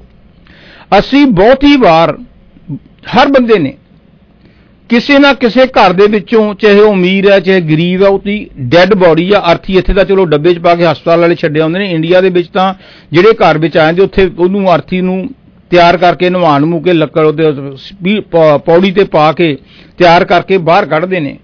ਆਮ ਬੰਦੇ 99% ਇਹ ਕਹਿੰਦੇ ਨੇ ਵੀ ਉਹ ਫਲਾਣੇ ਬੰਦਾ ਡੈੱਡ ਹੋ ਗਿਆ ਜੀ, ਉਹਦੀ ਡੈੱਡ ਬੋਡੀ ਜਾ ਰਹੀ ਹੈ। ਉਹ ਭਾਈ ਸਾਹਿਬ ਸਿੱਖੋ ਡੈੱਡ ਬੋਡੀ ਨਹੀਂ ਜਾ ਰਹੀ। ਸਿੱਖਣ ਦੀ ਲੋੜ ਇਹ ਹੈ ਵੀ ਇਹ ਡੈੱਡ ਬੋਡੀ ਜਿਹੜੇ ਭਾਈ ਸਾਹਿਬ ਮੰਜੇ ਦੇ ਉੱਤੇ ਪਏ ਨੇ ਨਾ, ਇਹਨਾਂ ਦੀਆਂ ਕਿੰਨੇ ਬਿਜ਼ਨਸ ਸੀਗੇ? ਇੰਡੀਆ ਦੇ ਵਿੱਚ ਦੁਬਈ ਦੇ ਵਿੱਚ ਕੈਨੇਡਾ ਦੇ ਵਿੱਚ, ਚੰਡੀਗੜ੍ਹ ਦੇ ਵਿੱਚ, ਦਿੱਲੀ 'ਚ, ਗੜਗਾਉਂ 'ਚ, ਸੋਨੀਪਤ 'ਚ, ਪਟਿਆਲੇ 'ਚ, ਬਰਨਾਲੇ 'ਚ। ਕਿੱਡਾ ਤਕੜਾ ਇਹ ਬਿਜ਼ਨਸਮੈਨ ਸੀ। ਕਿੱਡਾ ਵੱਡਾ ਇਹ ਆਫੀਸਰ ਸੀ ਆਈਪੀਐਸ ਅਫਸਰ ਸੀ ਆਈਏਐਸ ਅਫਸਰ ਸੀ ਸੈਕਟਰੀ ਸੀ ਜੋ ਤੇ ਅਹ, ਰਾਹ ਦਾ ਚੀਫ ਸੀਗਾ ਸੀਬੀਆਈ ਦਾ ਹੈੱਡ ਸੀ। ਕਿੱਡਾ ਵੱਡਾ ਪਾਵਰਫੁਲ ਸੀ ਇਹ ਮੋਦੀ ਸੀ ਅਡਵਾਨੀ ਸੀ ਇੰਦਰਾ ਗਾਂਧੀ ਸੀਗਾ ਇਮਰਾਨ ਖਾਨ ਸੀਗਾ। ਵੀ ਇਹ ਜਦੋਂ ਇਹਨਾਂ ਦੀ ਆਰਥੀ ਦੇ ਉੱਤੇ ਪਏ ਨੇ ਨਾ ਭਾਈ ਸਾਹਿਬ ਇਹ ਸਾਰੀਆਂ ਚੀਜ਼ਾਂ ਇੱਥੇ ਰਹਿ ਗਈਆਂ ਨਾ ਪਾਵਰ ਗਈ ਨਾ ਪੈਸਾ ਗਿਆ, ਨਾ ਸ਼ੋਹਰਤ ਗਈ, ਨਾ ਜ਼ਮੀਨਾਂ ਜਾਇਦਾਦਾਂ ਗਈਆਂ। ਇਹਨਾਂ ਨੂੰ ਇਹ ਚੀਜ਼ ਸਿੱਖਣ ਦੀ ਲੋੜ ਆ ਵੀ ਜੇ ਇਹਦੇ ਨਾਲ ਨਹੀਂ ਗਈ, ਤਾਂ ਫਿਰ ਅਸੀਂ ਵੀ ਅੱਜ ਜਦੋਂ ਫੈਸਲਾ ਕਰ ਲਈਏ ਕਿ ਇਹਦੇ ਮਗਰ ਨਾ ਭੱਜੋ, ਜਿੰਨਾ ਕੁ ਹੈਗਾ ਉਹਦੇ ਨਾਲ ਹੀ ਸਾਰੋ। ਜਦੋਂ ਅਰਥੀ ਨੂੰ ਅਸੀਂ ਸ਼ਮਸ਼ਾਨ ਘਾਟ ਲੈ ਕੇ ਜਾਂਦੇ ਆ, ਸਾਰੇ ਉਹਦੇ ਨਾਲ ਜਾਂਦੇ ਨੇ ਰਿਸ਼ਤੇਦਾਰ, ਯਾਰ, ਦੋਸਤ, ਅਸੀਂ ਜ਼ਰੂਰ ਗਏ ਹੋਵਾਂਗੇ। ਉੱਥੇ ਉਸ ਨੂੰ ਧਰਤੀ ਤੇ ਲਟਾ ਕੇ, ਲੱਕੜਾਂ ਉੱਤੇ ਚਿੰਨ ਦਿੰਦੇ ਆ ਤੇ ਉਹਦਾ ਮੁੰਡਾ ਜਿਹੜਾ ਵੀ ਹੁੰਦਾ, ਉਹਨੂੰ ਅੱਗ ਲਗਾ ਦਿੰਦਾ ਹੈ। ਜਦੋਂ ਅਰਥੀ ਨੂੰ ਅੱਗ ਲੱਗੀ, ਲੱਕੜਾਂ ਜਲਣੀਆਂ ਸ਼ੁਰੂ ਹੋਈਆਂ ਤੇ ਅਸੀਂ ਡੱਕਾ ਤੋੜ ਕੇ ਉੱਥੇ ਸਿੱਟ ਦਿੰਦੇ ਆ ਤੇ ਮੁੜ ਜਾਂਦੇ ਆ ਅਸੀਂ ਕਹਿੰਦੇ ਆ ਜੀ, ਚਲੋ ਚੱਲੀਏ। ਉੱਥੋਂ ਸਮਝੋ ਕਿ ਡੱਕੇ ਤੋੜਨ ਦਾ ਕੀ ਮਤਲਬ ਹੈ ਕਿ ਭਾਈ ਸਾਹਿਬ ਨੂੰ ਦੱਸ ਦਿਆਂ ਜਿਹੜਾ ਬੰਦਾ ਅੱਗ 'ਚ ਜਲ ਰਿਹਾ ਵੀ ਤੇਰਾ ਸ- ਤੇ ਸਾਡਾ ਜਿਹੜਾ ਸੰਬੰਧ ਸੀ ਇੱਥੇ ਤੱਕ ਸੀ, ਜਿਵੇਂ ਡੱਕਾ ਟੁੱਟ ਗਿਆ, ਤੇਰਾ ਸਾਡਾ ਰਿਸ਼ਤਾ ਖਤਮ। ਇਹ ਸਾਨੂੰ ਸਮਝਾ ਰਹੀ ਹੈ ਗੱਲ। ਕਿ ਜਿਹੜੇ ਅਸੀਂ ਤੁਰੇ ਫਿਰਦੇ ਨਾ ਕਿ ਮੇਰੇ ਉਹ ਰਿਸ਼ਤੇਦਾਰ ਨੇ, ਮੇਰੇ ਯਾਰ ਦੋਸਤ ਨੇ, ਉਹ ਮੇਰੇ ਕੁੜਮ ਲੱਗਦੇ ਨੇ, ਉਹ ਮੇਰੇ ਸਾਲੇ ਲੱਗਦੇ ਨੇ, ਉਹ ਮੇਰੇ ਸਹੁਰੇ ਲੱਗਦੇ ਨੇ, ਉਹ ਮੇਰਾ ਮੁੰਡਾ, ਉਹ ਮੇਰੀ ਧੀ ਹੈ, ਇਹ ਉੱਥੇ ਤੱਕ ਹੀ ਸਾਡਾ ਸਾਥ ਦੇ ਸਕਦੇ ਨੇ। ਜਦੋਂ ਸਾਨੂੰ ਅੱਗ ਲਾਈ ਨਹੀਂ, ਇਹ ਵੀ ਮੁੜੇ ਆਉਂਦੇ ਨੇ। ਚੰਗਾ ਗੱਲ ਆ, ਮਰਨ ਉੱਥੇ। ਫਿਰ ਤਾਂ ਪਤਾ ਲੱਗੇ ਦੋਸਤੀ ਕੋਈ ਨਹੀਂ ਮਰਦਾ। ਵੀ ਆਰ ਆਲ ਸੈਲਫਿਸ਼ ਉਹ ਤੋਂ ਸਿੱਖਣ ਦੀ ਲੋੜ ਹੈ ਵੀ ਜਿਨ੍ਹਾਂ ਦੇ ਉੱਤੇ ਤੂੰ ਬੜਾ ਟਪੂ ਟਪੂ ਟਪੂ ਟਪੂ ਕਰਦਾ, ਇਹਨਾਂ ਨੇ ਵੀ ਤੇਰਾ ਸਾਥ ਨਹੀਂ ਦੇਣਾ। ਫਿਰ ਅਸੀਂ ਦੇਖਿਆ ਹੋਊਗਾ ਜਦੋਂ ਅਸੀਂ ਮੁੜ ਕੇ ਆਉਨੇ ਨਾ ਅਰਥੀ ਕੱਲੀ ਨੂੰ ਡੈੱਡ ਬੋਡੀ ਨੂੰ, ਲੱਕੜਾਂ ਵੀ ਅੱਜ ਜਾ ਰਹੀਆਂ ਸਾਡਾ ਸਰੀਰ ਵੀ ਚੱਲ ਰਿਹਾ ਹੈ। ਉਸ ਤੋਂ ਸਿੱਖੋ ਵੀ ਜਿਹੜੇ ਆ ਜਿਹੜਾ ਮਨ ਰੇ ਕਿਉਂ ਗਮਾਨ ਅਬ ਕਰਨਾ? ਤਨ ਤੋਂ ਤੇਰਾ ਖਾਕ ਮਿਲੇਗਾ 84 ਜਾ ਪੜਨਾ ਇਹ ਤਨ ਹੈ ਕਾਗਜ਼ ਕੀ ਪੁੜੀਆ? ਬੂੰਦ ਪੜਤ ਗਲ ਜਾਓਗੇ। ਕਹੋ ਕਬੀਰ ਸੁਨੋ ਪੀ ਸਾਦੋ ਇੱਕ ਨਾਮ ਬਿਨਾ ਪਛਤਾਓਗੇ। ਕਿ ਜਿਹੜਾ ਆਹ ਸਾਡਾ ਸਰੀਰ ਹੈ ਨਾ, ਜਿਵੇਂ ਕਾਗਜ਼ ਦੇ ਉੱਤੇ ਦੋ ਪਾਣੀ ਦੀਆਂ ਬੂੰਦਾਂ ਪੈ ਜਾਣ, ਗਲ ਜਾਂਦੇ ਇਸ ਤਰ੍ਹਾਂ ਹੀ ਸਾਡਾ ਸਰੀਰ ਜੋ ਅੱਗ ਦੇ ਸਪੁਰਦ ਹੋ ਗਿਆ, ਇਹ ਸਾਡਾ ਸਰੀਰ ਵੀ ਸਾਥ ਨਹੀਂ ਦਿੰਦਾ। ਇਹ ਜਿਹੜਾ ਅਸੀਂ ਆਪਣੇ ਆਪ ਨੂੰ ਹੰਕਾਰ ਕਰਦੇ ਹਾਂ, ਘੰਟਿਆਂ ਬੱਧੀ ਸ਼ੀਸ਼ਿਆਂ ਦੇ ਅੱਗੇ ਖੜ ਕੇ ਆਪਣੀ ਕਦੇ ਪੈਡੀਕਿਉਰ ਕਰਾਉਣੇ ਆ, ਕਦੇ ਮੈਨੀਕਿਉਰ ਕਰਾਉਣੇ, ਮੈਨੂੰ ਤਾਂ ਪਤਾ ਨਹੀਂ ਕੀ ਬਲਾ ਦਾ ਨਾਂ ਹੈ। ਹਾਂਜੀ ਕਦੇ ਅਸੀਂ ਲਿਪਸਟਿਕਾਂ ਲਾਉਣੇ ਆ, ਕਦੇ ਉਹ, ਉੱਥੇ ਜਾ ਕੇ ਬਾਲ ਬਣਾਉਣੇ ਆ ਕੁਝ ਕਰਦੇ ਆ ਵੀ ਅਸੀਂ ਤਾਂ ਆਪਣੇ ਆਪ ਨੂੰ ਤਾਂ ਹੇਮਾ ਮਾਲਨੀ ਬਣਦੇ ਆ, ਕਦੇ ਅਸੀਂ ਰੇਖਾ ਬਣ ਜਾਂਦੇ ਆ, ਕਦੇ ਧਰਮਿੰਦਰ ਬਣ ਜਾਂਦੇ ਆ, ਕਦੇ ਸ਼ਤਰੂਗਨ ਸਿਨਾ ਬਣਦੇ ਆ, ਆਕੜ ਕੇ ਜਾਂਦੇ ਆ ਪਾਰਟੀ ਦੇ ਵਿੱਚ ਵੀ ਮੈਂ ਪਤਾ ਨਹੀਂ ਕਿੰਨਾ ਸੋਹਣਾ, ਇਹ ਤਨ ਵੀ ਤੁਹਾਡੇ ਨਾਲ ਨਹੀਂ ਜਾਣਾ। ਸੋ ਇਸ ਕਰਕੇ ਇਹ ਯਕੀਨ ਕਰ ਲਓ। ਕਿ ਇਹਨਾਂ ਚੀਜ਼ਾਂ ਦੇ ਉੱਤੇ ਟਾਈਮ ਜਿਹੜਾ ਖਰਾਬ ਜ਼ਿਆਦਾ ਕਰਦੇ ਹੋ, ਆਪਣੇ ਅੰਦਰ ਗੁਣ ਪੈਦਾ ਕਰੋ, ਜਿਹਦੇ ਅੰਦਰ ਗੁਣ ਨੇ, ਉਹਦੇ ਲੋਕ ਕੱਪੜੇ ਨਹੀਂ ਦੇਖਦੇ, ਉਹਦੀ ਲੋਕ ਬਿਊਟੀ ਨਹੀਂ ਦੇਖਦੇ, ਉਹਦੇ ਅੰਦਰ ਜਿਹੜੀ ਆਤਮਾ ਹੈ, ਉਹਦੇ ਚੰਗੇ ਕੰਮਾਂ ਨੂੰ ਪਰਖਿਆ ਜਾਂਦਾ ਹੈ। ਸੋਕਰੇਟਿਸ ਐਥਨਸ ਦੇ ਵਿੱਚ ਦੁਨੀਆ ਦਾ ਇੱਕ ਮਹਾਨ ਫਿਲਾਸਫਰ ਹੋਇਆ ਹੈ। ਉੱਥੇ ਐਥਨਸ ਦੇ ਵਿੱਚ ਜਾਓ, ਗ੍ਰੀਕ ਦੇ ਵਿੱਚ ਜਾਓ ਤੇ ਤੁਸੀਂ ਦੇਖੋਗੇ, ਉਹਦੇ ਬੁੱਤ ਲੱਗੇ ਹੋਏ ਨੇ। ਹੀ ਇਜ਼ ਦਾ ਅਗਲੀ ਪਰਸਨ ਇਨ ਦਾ ਵਰਲਡ ਉਹਦੇ ਮੂੰਹ ਦੇ ਉੱਤੇ ਦਾਗ ਸੀਗੇ ਛੋਟਾ ਕੱਦ ਸੀ ਕਾਲਾ ਰੰਗ ਸੀ ਵੱਡੇ ਵੱਡੇ ਜਿਵੇਂ ਮੇਰੇ ਵਰਗੇ ਦੇ ਨੱਕ ਵੱਡੇ ਵੱਡੇ ਨੱਕ ਚੌੜੇ ਸੀਗੇ। ਪਰ ਉਹਦੇ ਜਿਹੜੀਆਂ ਅੰਦਰਲੀਆਂ ਗੱਲਾਂ ਸੀ ਅੱਜ ਉਹਨੂੰ ਲੋਕ ਸਿਰਜਦੇ ਕਰਦੇ ਨੇ। ਗੁਣ ਅੰਦਰੋਂ ਪੈਦਾ ਕਰੋ ਬਾਹਰਲੇ ਗੁਣਾਂ ਦਾ ਟੈਂਪਰੇਰੀ ਟੌਰ ਹੀ ਹੁੰਦੀ ਹੈ ਈਵਨ ਮੈਂ ਤਾਂ ਇੱਥੇ ਤੱਕ ਕਹਿੰਦਾ ਜਿਹੜੇ ਬਾਹਰ ਸਜ- ਸਵਾਰ ਕੇ ਜਾਂਦੇ ਨੇ ਵਧੀਆ ਵਧੀਆ ਕ- ਅ, ਕੱਪੜੇ ਪੁੱਠੇ ਸਿੱਧੇ ਪਾ ਕੇ ਜਾਂਦੇ ਨੇ ਉਹਨਾਂ ਨਾਲ ਕਈ ਵਾਰੀ ਬਲਾਤਕਾਰ ਵੀ ਹੁੰਦੇ ਨੇ। ਜੇ ਸਿੰਪਲ ਰਹਾਂਗੇ ਤਾਂ ਕੋਈ ਇਹੋ ਜਿਹਾ ਖਤਰਾ ਵੀ ਨਹੀਂ ਹੁੰਦਾ। ਮੌਤ ਤੋਂ ਸਾਨੂੰ ਸਿੱਖਣਾ ਚਾਹੀਦਾ ਹੈ। ਅਸੀਂ ਬਹੁਤ ਵਾਰ ਅਸੀਂ ਸਮਝਦੇ ਹੀ ਨਹੀਂ ਅਰਥੀ ਚੁੱਕ ਕੇ ਜਾਂਦੇ ਹਾਂ ਜਿਵੇਂ ਮੈਂ ਕਿਹਾ ਸੀਗਾ ਕਿ ਅਰਥੀ ਦਾ ਕੀ ਪਰਪਸ ਹੈ ਲੱਕੜਾਂ ਦਾ ਕੀ ਪਰਪਸ ਹੈ ਉਹਦਾ ਕੀ ਪਰਪਸ ਹੈ ਸੋ ਇਸ ਕਰਕੇ ਸਾਨੂੰ ਇਹ ਰੋਜ਼ ਸਮਝਣ ਦੀ ਲੋੜ ਹੈ कि हर आने वाली सुबह मॉर्निंग हर आने वाली सुबह एक मौका लेकर आती है और जाने वाली शाम इवनिंग कुछ सिखा कर जाती है ਕਿ ਸਵੇਰੇ ਉੱਠ ਕੇ ਜਰੂਰ ਤੁਸੀਂ ਸਿੱਖੋ ਕਿ ਜ- ਮੈਂ ਕੱਲ ਜਿਹੜੇ ਮਾੜੇ ਕੰਮ ਕੀਤੇ ਨੇ, ਜਾਂ ਅੱਜ ਮੈਂ ਕਿਹੜੇ ਚੰਗੇ ਕੰਮ ਕਰਨੇ ਨੇ, ਕਿਹੜੇ ਭੁੱਖਿਆਂ ਨੂੰ ਰੋਟੀ ਖਿਲਾਉਣੀ ਹੈ, ਕਿਹੜੇ ਬੰਦਿਆਂ ਨਾਲ ਮੈਂ ਕੱਲ ਹੇਰਾਫੇਰੀ ਕੀਤੀ, ਉਹਦੇ ਪੈਸੇ ਵਾਪਸ ਕਰਨੇ ਹੈ, ਕਿਹੜੇ ਅਸੀਂ ਝੂਠ ਬੋਲਿਆ ਸੀ, ਉੱਪਰੋਂ ਕਿਸੇ ਦੀ, ਉ- ਪਿੱਛੋਂ ਕਿਸੇ ਦੀ ਕਿੰਨੀ ਕੁ ਨਿੰਦਿਆ ਚੁਗਲੀ ਕਰਕੇ ਉਹਦਾ ਫਨ ਉਡਾਇਆ ਸੀਗਾ, ਆਪਣੇ ਆਪ ਨੂੰ ਕਿੰਨਾ ਕੁ ਵੱਡਾ ਸਿਆਣਾ ਸਮਝਦੇ ਸੀਗੇ ਕਿ ਜਦੋਂ ਕਿ ਅਸੀਂ ਹੈ ਨਹੀਂ। ਸੋ ਇਸ ਕਰਕੇ ਆਪਣੇ ਸ- ਰੋਜ਼ ਸਵੇਰੇ ਰੀਅਲਾਈਜ਼ ਕਰਕੇ ਫੈਸਲਾ ਕਰੋ ਕਿ ਅੱਜ ਮੈਂ ਕੋਈ ਨਾ ਕੋਈ ਇੱਕ ਦੋ ਜ਼ਰੂਰ ਚੰਗੇ ਕੰਮ ਕਰਨੇ ਨੇ। ਔਰ ਹਰ ਜਾਣੇ ਵਾਲੀ ਸ਼ਾਮ ਤੇ ਰਾਤ ਨੂੰ ਜਰੂਰ ਸੌਣ ਤੋਂ ਪਹਿਲਾਂ 1-2 ਮਿੰਟ ਬੈਠੋ। ਬੈਠ ਕੇ ਦੇਖੋ ਕਿ ਅੱਜ ਮੈਂ ਕਿਹੜਾ ਕੰਮ ਮਾੜਾ ਕੀਤਾ, ਜਿਹੜਾ ਮਾੜਾ ਕੰਮ ਕੀਤਾ ਉਹਦੇ ਲਈ ਤੋਬਾ ਕਰੋ। ਤੋਬਾ ਕਰੋ ਤੇ ਪ੍ਰਮਾਤਮਾ ਕੋਲੋਂ ਮਾਫੀ ਮੰਗੋ, ਪਛਤਾਤਾਪ ਕਰੋ। ਈਵਨ ਦੂਸਰੇ ਬੰਦੇ ਨੂੰ ਫੋਨ ਕਰਕੇ ਕਹਿੰਦੇ ਭਾਈ ਸਾਹਿਬ, ਮੈਥੋਂ ਆ ਗੱਲ ਕਹੀ ਗਈ ਵੀ ਤੁਹਾਡਾ ਖਾਣਾ ਸਵਾਦ ਨਹੀਂ ਸੀਗਾ, ਜਾਂ ਮੈਥੋਂ ਆ ਕਮੈਂਟ ਦਿੱਤਾ ਗਿਆ, ਜਾਂ ਮੈਂ ਆਹ ਗੱਲ ਕਹੀ ਗਈ ਤੇ ਮੈਂ ਤੁਹਾਡੇ ਬਾਰੇ ਕੋਈ ਗਲਤ ਸੋਚਿਆ, ਉਹਦੇ ਲਈ ਮੈਂ ਮਾਫੀ ਮੰਗਦਾ। ਸੱਚੇ ਦਿਲੋਂ ਮਾਫੀ ਮੰਗੋਗੇ, ਤੁਸੀਂ ਰੱਬ ਦੀ ਦਰਗਾਹ 'ਚ ਉੱਪਰ ਚਲੇ ਜਾਂਦੇ ਹੋ। ਪੁਰਾਣੇ ਸਮੇਂ ਵਿੱਚ ਜਿਹੜੇ ਲੋਕ ਸੀ ਨਾ ਅੱਜ ਮੈਂ ਕੱਲ ਪਰਸੋਂ ਆਪਣੇ ਫ- ਅ, ਕੋਈ ਰਿਲੇਟਿਵਸ ਨਾਲ ਬੈਠਾ ਸੀਗਾ ਮੈਂ ਉੱਥੇ ਕਿਹਾ ਕਿ ਮੇਰੀ ਸੋਚ ਹੈ ਪਰਸਨਲ ਮੇਰਾ ਵਿਚਾਰ ਹੈ ਕਿ ਯੁੱਗ ਜਿਹੜੇ ਚਾਰ ਮੰਨੇ ਗਏ ਨੇ ਕਲਯੁਗ ਸਤਯੁਗ ਦੁਰਾ- ਤ੍ਰੇ- ਤ੍ਰੇਤਾ ਤੇ ਦੁਆਪਰ। ਮੈਂ ਕਹਿੰਦਾ ਹੁਣ ਇਹ ਕਲਯੁਗ ਨਹੀਂ ਹੈ ਹੁਣ ਇਹ ਛਲ ਯੁਗ ਹੈ ਪੰਜਵਾਂ ਯੁਗ ਪੈਦਾ ਹੋ ਗਿਆ। ਕਲਯੁਗ 'ਚ ਤਾਂ ਪਤਾ ਹੁੰਦਾ ਸੀ ਵੀ ਆਹ ਦੁਸ਼ਮਣ ਹੈ ਆਹ ਦੋਸਤ ਆ ਚੰਗਾ ਹੈ ਆਹ ਮਾੜਾ ਹੈ ਆਹ ਠੱਗ ਹੈ ਚੋਰ ਹੈ ਆਹ ਇਮਾਨਦਾਰ ਹੈ। ਅੱਜ ਜਿਹਨੂੰ ਅਸੀਂ 100% ਇਮਾਨਦਾਰ ਸਮਝਦੇ ਹਾਂ ਭਲਾ ਮਾਨ ਸਮਝਦੇ ਹਾਂ ਜਦੋਂ ਡੀਲ ਕਰੋ ਪੂਰਾ ਬਦਮਾਸ਼ ਹੁੰਦਾ ਉਹ ਅੱਜ ਜਿਹਨੂੰ ਅਸੀਂ ਆਪਣਾ ਸਮਝਦੇ ਹਾਂ ਵੀ ਮੇਰਾ ਖਾਸ ਰਿਸ਼ਤੇਦਾਰ ਆ ਦੁੱਖ ਵੇਲੇ ਕੰਮ ਆਊਗਾ ਮੌਕੇ ਤੇ ਧੋਖਾ ਦੇ ਜਾਂਦਾ ਹੈ। ਅੱਜ ਜਿਹਨੂੰ ਅਸੀਂ ਫਰੈਂਡ ਸਮਝਦੇ ਹਾਂ ਦੁਸ਼ਮਣ ਨਿਕਲਦਾ ਜਿਹਨੂੰ ਅਸੀਂ ਦੁਸ਼ਮਣ ਸਮਝਦੇ ਹਾਂ ਵੀ ਇਹਦਾ ਕੌੜਾ ਬੋਲਦਾ ਹੈ ਤਾਂ ਮੈਨੂੰ ਮੇਰੀ ਗੱਲ ਤੇ ਗੱਲ ਦਾ ਪੁੱਠਾ ਹੀ ਜਵਾਬ ਦਿੰਦਾ ਹੈ, ਉਹ ਦੁੱਖ ਆਉਣ ਤੇ ਤੁਹਾਡੇ ਸਭ ਤੋਂ ਪਹਿਲਾਂ ਮੂਰੇ ਖੜਾ ਹੁੰਦਾ ਹੈ। ਸੋ ਛਲ ਜੁਗ ਹੈ ਸੋ ਇਸ ਕਰਕੇ ਜਿਹੜੇ ਪੁਰਾਣੇ ਲੋਕ ਹੁੰਦੇ ਸੀ ਨਾ ਉਹ ਸਾਫ਼ ਮਨ ਦੇ ਹੁੰਦੇ ਸੀਗੇ ਜਦੋਂ ਉਹ ਪੁਰਾਣੇ ਸਿੰਪਲ ਮਾਈਂਡ ਹੁੰਦਾ ਸੀ, ਉਹਨਾਂ ਦਾ ਸਿੰਪਲ ਲਿਵਿੰਗ ਹੁੰਦੀ ਸੀਗੀ, ਉਹਨਾਂ ਦੀ ਦੇਖੋ ਸੋਚ ਕਿੰਨੀ ਵਧੀਆ ਹੁੰਦੀ ਸੀ ਵੀ ਜਦੋਂ ਵੀ ਘਰ ਦੇ ਵਿੱਚ ਕੋਈ ਖੁਸ਼ੀ ਹੁੰਦੀ, ਕੋਈ ਨੌਕਰੀ ਮਿਲ ਗਈ, ਕੋਈ ਮੁੰਡਾ ਜੰਮ ਪਿਆ, ਕੋਈ ਬਾਹਰ ਚਲਿਆ ਗਿਆ, ਹਾਂਜੀ, ਕੋਈ ਕੁੜੀ ਦਾ ਵਿਆਹ ਹੋ ਗਿਆ, ਉਹ ਸਭ ਤੋਂ ਪਹਿਲਾਂ ਕੀ ਕਰਦੇ ਸੀ, ਪਰਿਵਾਰ ਦੇ ਬੰਦੇ, ਦੋ ਚਾਰ ਜਿਹੜੇ ਬੰਦੇ ਹੁੰਦੇ ਸੀ, ਘਰ ਦੇ ਘਰ 'ਚ ਬੈਠ ਕੇ ਉਸ ਵਾਹਿਗੁਰੂ ਦੀ, ਉਸ ਪਰਮਾਤਮਾ ਦੀ, ਰਾਮ ਦੀ, ਰਹੀਮ ਦੀ ਲక్ష్ਮੀ ਦੀ, ਦੁਰਗਾ ਦੀ ਪੂਜਾ ਕਰਦੇ ਸੀਗੇ। ਥੈਂਕਸ ਕਰਦੇ, ਸ਼ੁਕਰ ਸ਼ੁਕਰ ਕਰਦੇ ਸੀ ਵੀ ਸੱਚੇ ਪਾਤਸ਼ਾਹ, ਹੈ ਦੁਰਗਾ ਮਾਤਾ, ਹੈ ਰਾਮਚੰਦਰ ਜੀ, ਹੈ ਕ੍ਰਿਸ਼ਨ ਜੀ, ਹੈ ਵਾਹਿਗੁਰੂ, ਤੇਰੀ ਕਿਰਪਾ ਦੇ ਨਾਲ ਸਾਨੂੰ ਖੁਸ਼ੀਆਂ ਮਿਲੀਆਂ। ਤੇਰਾ ਬਹੁਤ ਬਹੁਤ ਬਹੁਤ ਬਹੁਤ ਧੰਨਵਾਦ। ਜੇ ਕਿਤੇ ਵਿਪਤਾ ਆ ਜਾਂਦੀ ਸੀ, ਦੁੱਖ ਤਕਲੀਫ ਹੁੰਦੇ ਸੀਗੇ, ਤਾਂ ਅਸੀਂ ਕੀ ਕਰਦੇ ਸੀਗੇ, ਜੇ ਦੁੱਖ ਤਕਲੀਫ ਹੋ ਗਏ, ਇਕੱਠੇ ਪਰਿਵਾਰ ਦੇ, ਇਕੱਠੇ ਹੋ ਕੇ ਬੰਦੇ ਉਸ ਪਰਮਾਤਮਾ ਦੇ ਚਰਨਾਂ 'ਚ ਰਜੋਈ ਕਰਦੇ ਸੀ ਵੀ ਸੱਚੇ ਪਾਤਸ਼ਾਹ ਮੈਨੂੰ ਬਖਸ਼ ਦੇ।